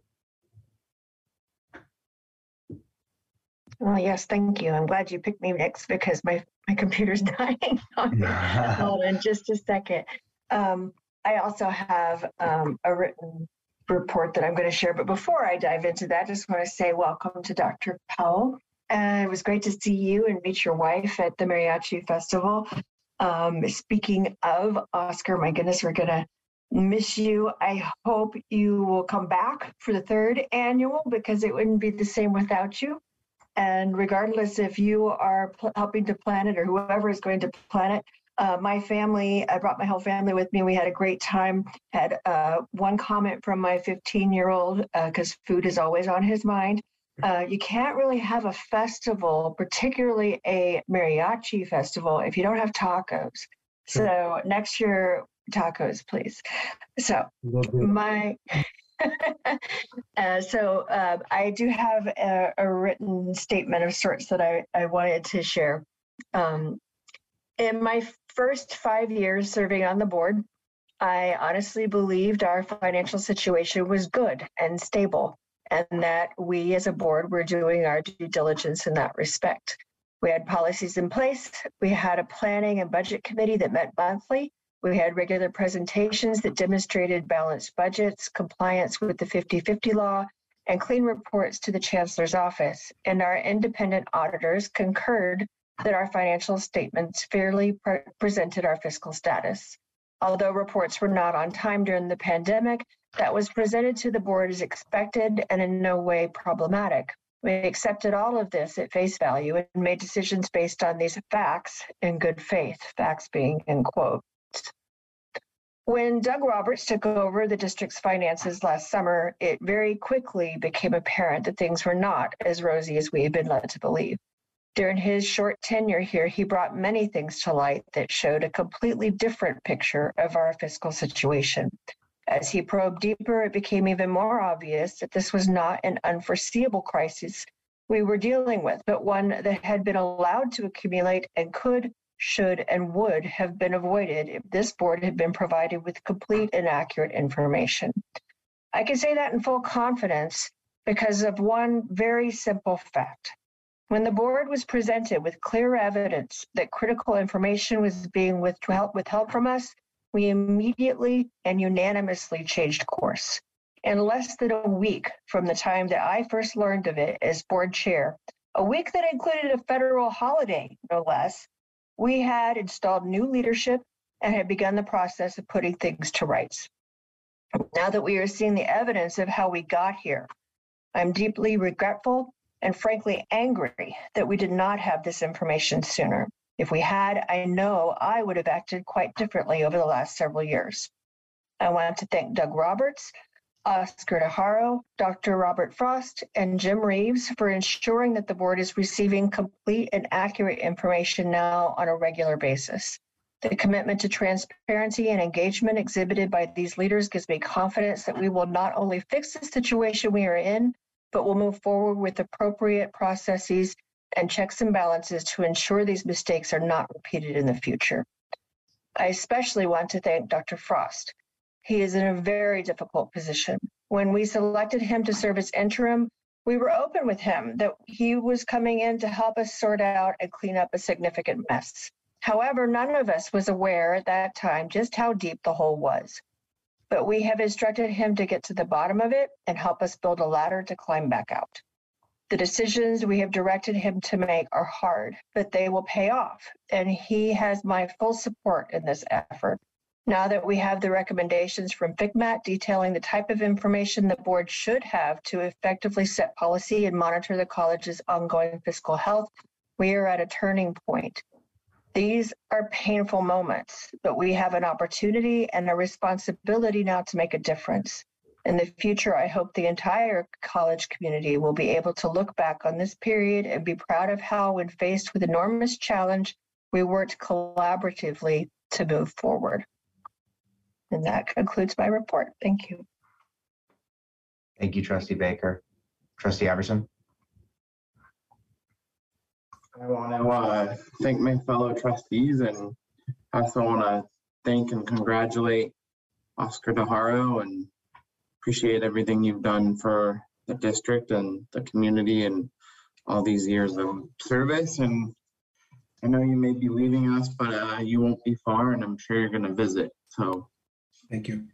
Uh, and also, you know, we're committed to fixing this. Um, we're going to lead this as a board. The board governs by policy. we have a clear roadmap thanks to FIC, FCMAT. And, you know, it's,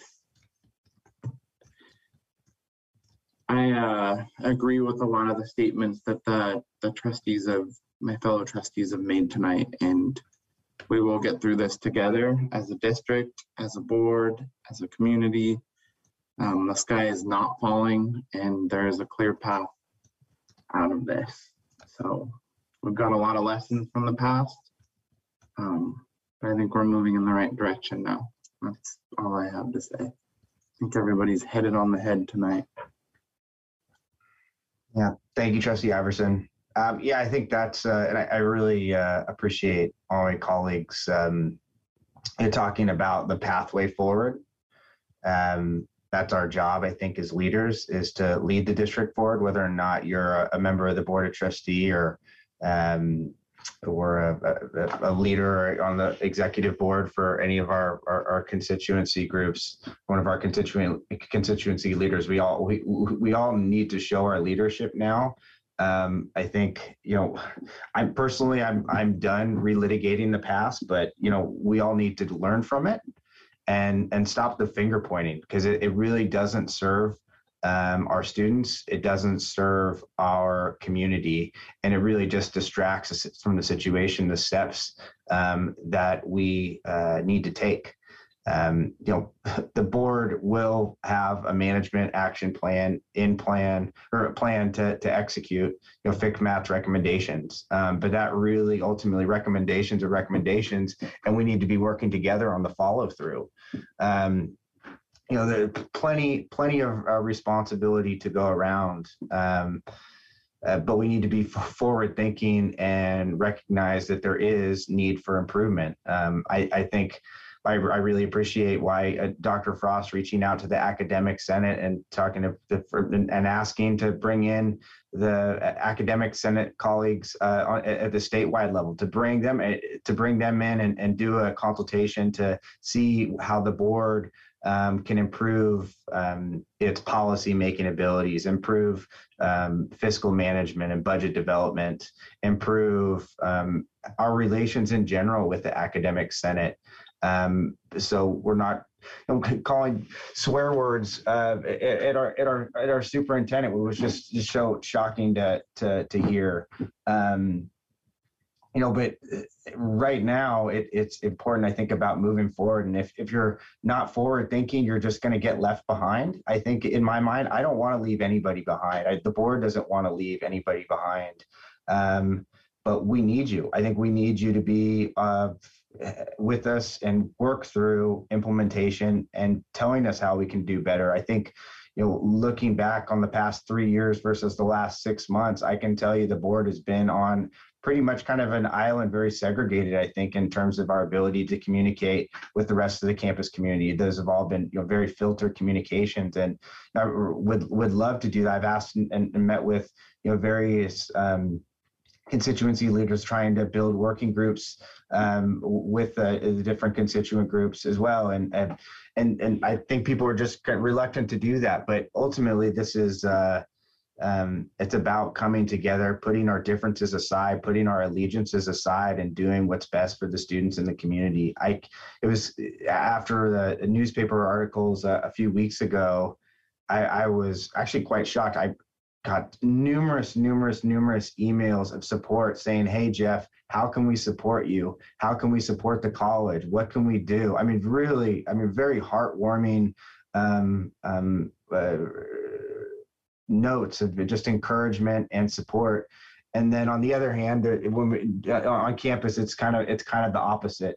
Ultimately, though, I, I'm I'm ready to move on and, and put that aside because again, I don't think that does anything for um, uh, either groups. It doesn't do anything for the board, and it doesn't do anything um, for our students in, in the in the larger campus. I heard Christy talking about, you know, we need to increase salaries. We need to uh, also talked about improving our facilities. Ultimately, all of this thing, the, the roadmap is in front of us. The FCMAT report provides it all. We just need to have those implementations in place, have the guidance in place, and we need to follow through. And there's going to be some tough decisions. I don't think we can um, uh, dismiss that fact. But I think we all just need to be honest and um, with each other and work together.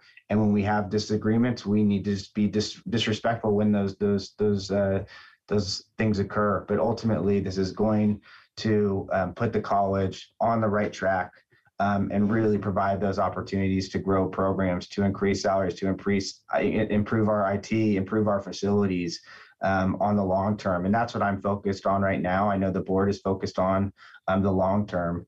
And I'm hoping that we could all start um, working together very collegially and open up our communication lines and, and, and put our differences aside.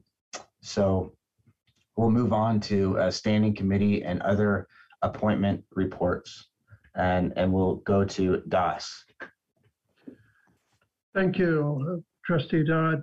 Uh, we met on uh, 322. Uh, our next meeting is in June, June 28th. We discussed the annual report and, and budget, and of course, Mariachi Festival and, and uh, so on and so forth. And I'll just go right into the viticulture and winery, if I may. We met Please. on a, a special meeting on 518. Uh, we covered the uh, promotional use of wine, such as at the Mariachi Festival, as well as and procedures going forward on how that was to be done. Heard about our, our wine club program, as well as uh, uh, marketing updates and and so on and so forth.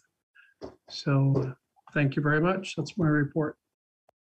Thank you, Trustee Baldini. I don't think we have anything to report out of audit and finance and um, nothing to report from real property um, either. Uh, McPherson, a distinguished teaching award, Trustee. Yes, yes, we met uh, on the 4th. Uh, that committee has officially finished that job, and I have to commend again Dr. Sarah Parker for leading that committee. She does a fantastic job. Um, it was a small committee. We had a really great conversation. Um, her office is so organized and just does it right. So um, we're done. I can't say anything. I'm sworn to secrecy, uh, but I believe Dr. Parker is going to make an announcement when we come back from spring break. I think that's when it's going to happen. Uh, please mark your calendars for uh, May 5th. That will be the uh, McPherson Distinguished Award presentation. It is going to be live and in person. So I believe it's at 4:30, correct, Dr. Parker? 4:30 on May 5th? If That it's- is correct. We will be uh, sending you off to a Cinco de Mayo celebration by celebrating our teachers first. There you go. That's right. So if if you guys can come, we'd love to have you in person uh, to acknowledge this wonderful person that was chosen. So uh, be ready. Announcements coming. So uh, Dr. Parker will be sending that out. And that is it. Thank you. Trustee Luna, uh, Dr. Shank Award. Yes, so we have extended the deadline for nominations to Friday, April 22nd. So if anybody is still out there listening, please make sure you submit your nominations. And do you want me to do accreditation too? I mean, not that I have anything. Yeah, no, I think we heard the accreditation part, but unless you have anything additional that No, that's that it. Dr. Just we're having a meeting next week, I think. Yeah. That's all. Thank you. Uh, Foundation Trustee Iverson. Um, I just really appreciated uh, Malcolm coming in and speaking during public comment. There's a lot of good things that the foundation is doing right now for the the district, and I'm excited to be a part of it. So, nothing else to report. Thank you. Um, 18.3 future agenda item requests. Catherine, will you open up the log?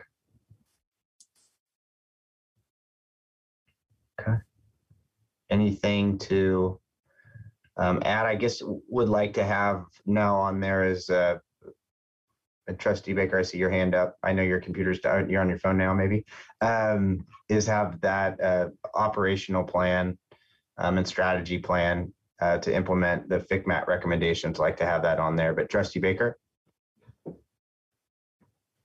Yeah, um, it, um, I, I think it was trustee Goff and also trustee Rios in their reports mentioned, um, the possibility of having a committee or something created that would, uh, be looking at policies and procedures. I know that we're not supposed to be in the weeds, so to speak, when it comes to APs, and we don't um, look at, we don't approve those. But I think it would be a good thing, especially given what we're in right now and how we got here, to be able to look at those and if there are conflicts or problems or things that are, are, are out of whack, to just be able to say, hey, uh, or can can we have some clarification on this, or can somebody explain, you know, what the thought process is here, so that we don't have these sorts of things happening in the future. Yeah.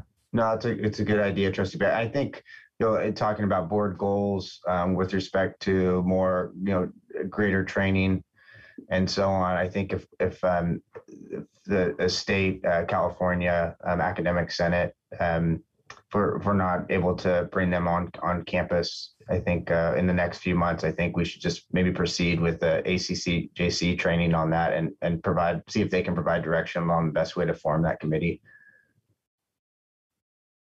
Dr. Frost, I see your your hand up.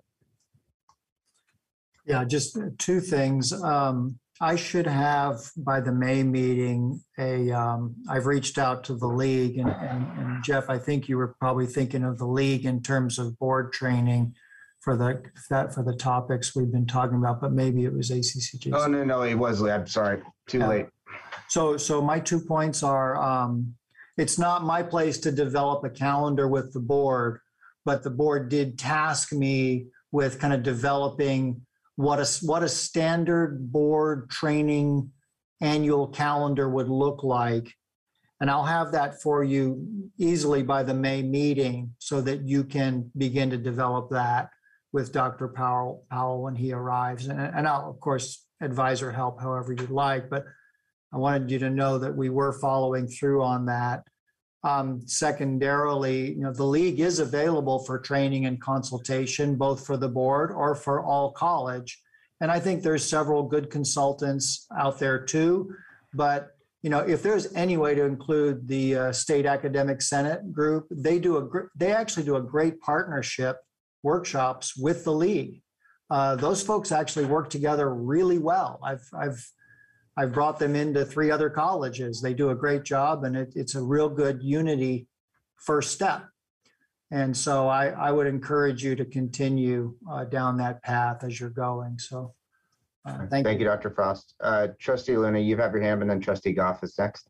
Okay, and I, I just wanted to ask that we add um, first a resolution to honor um, Oscar Varo and the service of the college for next meeting. And also, I know that um, faculty and staff have been um, talking about establishing an affinity group for Latinx students and community, uh, college community members. Um, so I would, I was hoping that we could do that before Oscar leaves, because I know that that's something that he's been, um, that we've talked about too. Uh, so hoping that that can go on our next May meeting.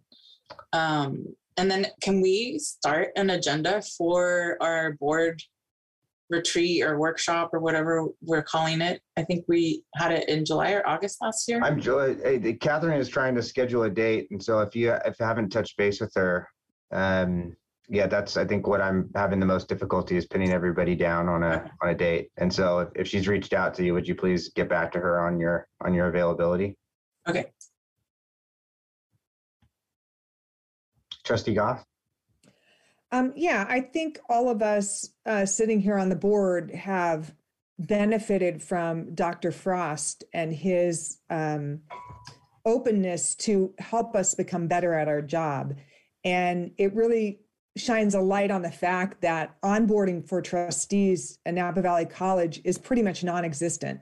So I would really love to have some sort of, I don't know if it's an ad hoc committee or something, to really build a handbook or a process where new trustees will learn the job um, from all the constituent groups at the college. I don't know what it would look like, but I can tell you um, I've learned more about how to do this job in the last two months than in the last three years. And I think a lot of us feel that way. So I would really like to take that momentum and really develop a program so when new trustees come in, they're given that support, they're given that um, confidence to know when they can speak, who they can speak to, and how the system works. So again, I don't know if that's a committee. I don't know if it's a handbook. I don't know what it is, but I'd love to develop something for those trustees that are going to follow us. It's a, a, a great idea, Trustee Goff, and I'm got that down. Actually, it's on, on my list of kind of to-dos as well. And I also think just to piggyback off of that, something that I realized and, and found out is, you know, even our planning and budget committee members, you know, there's no training for planning and budget committee um, in terms of any sort of orientation into those those processes and procedures. Um, so I think even you know, I think a good way, I think, to be efficient in that process, especially if there's like an onboarding for your trustees with respect to the budget, is it offer the same for any sort of new uh, planning and budget committee members as well. Think all benefit from that. Good idea. Seeing no other hands, um, thank you everyone for for bearing with us. And um, so, Catherine, I didn't tell you this, but we didn't finish all of our items, our discussion in closed session. So the board is is going to be moving back into closed session um, with uh, uh, Dr. Frost um, and Mr. Reeves. My apol- my apologies. Or actually, we could, you know, Dr. Frost. I think if I think it could just be you in, in terms of uh, let uh, Mr. Reeves go home for the evening um, and getting some good good direction. I think for the board um, on our discussion. But the board will return uh, uh, into a closed session. And uh, when we move out of closed session back into regular to adjourn the meeting, there will be no announcements. So please, uh, no, there's no reason to stick around uh, and uh, and join us when we return. Uh, Trustee Baker. Yeah, just real quick, I was going to ask if we could have a, a couple of minutes break so I could take it. Uh, thank you for suggesting that. Yes, let's do that. I can't see. Um, it is at 9:24 right now. How about um, a six six minute break, or do you need lo- longer? And then we'll reconvene in closed session at 9:30. Okay. Thank you all.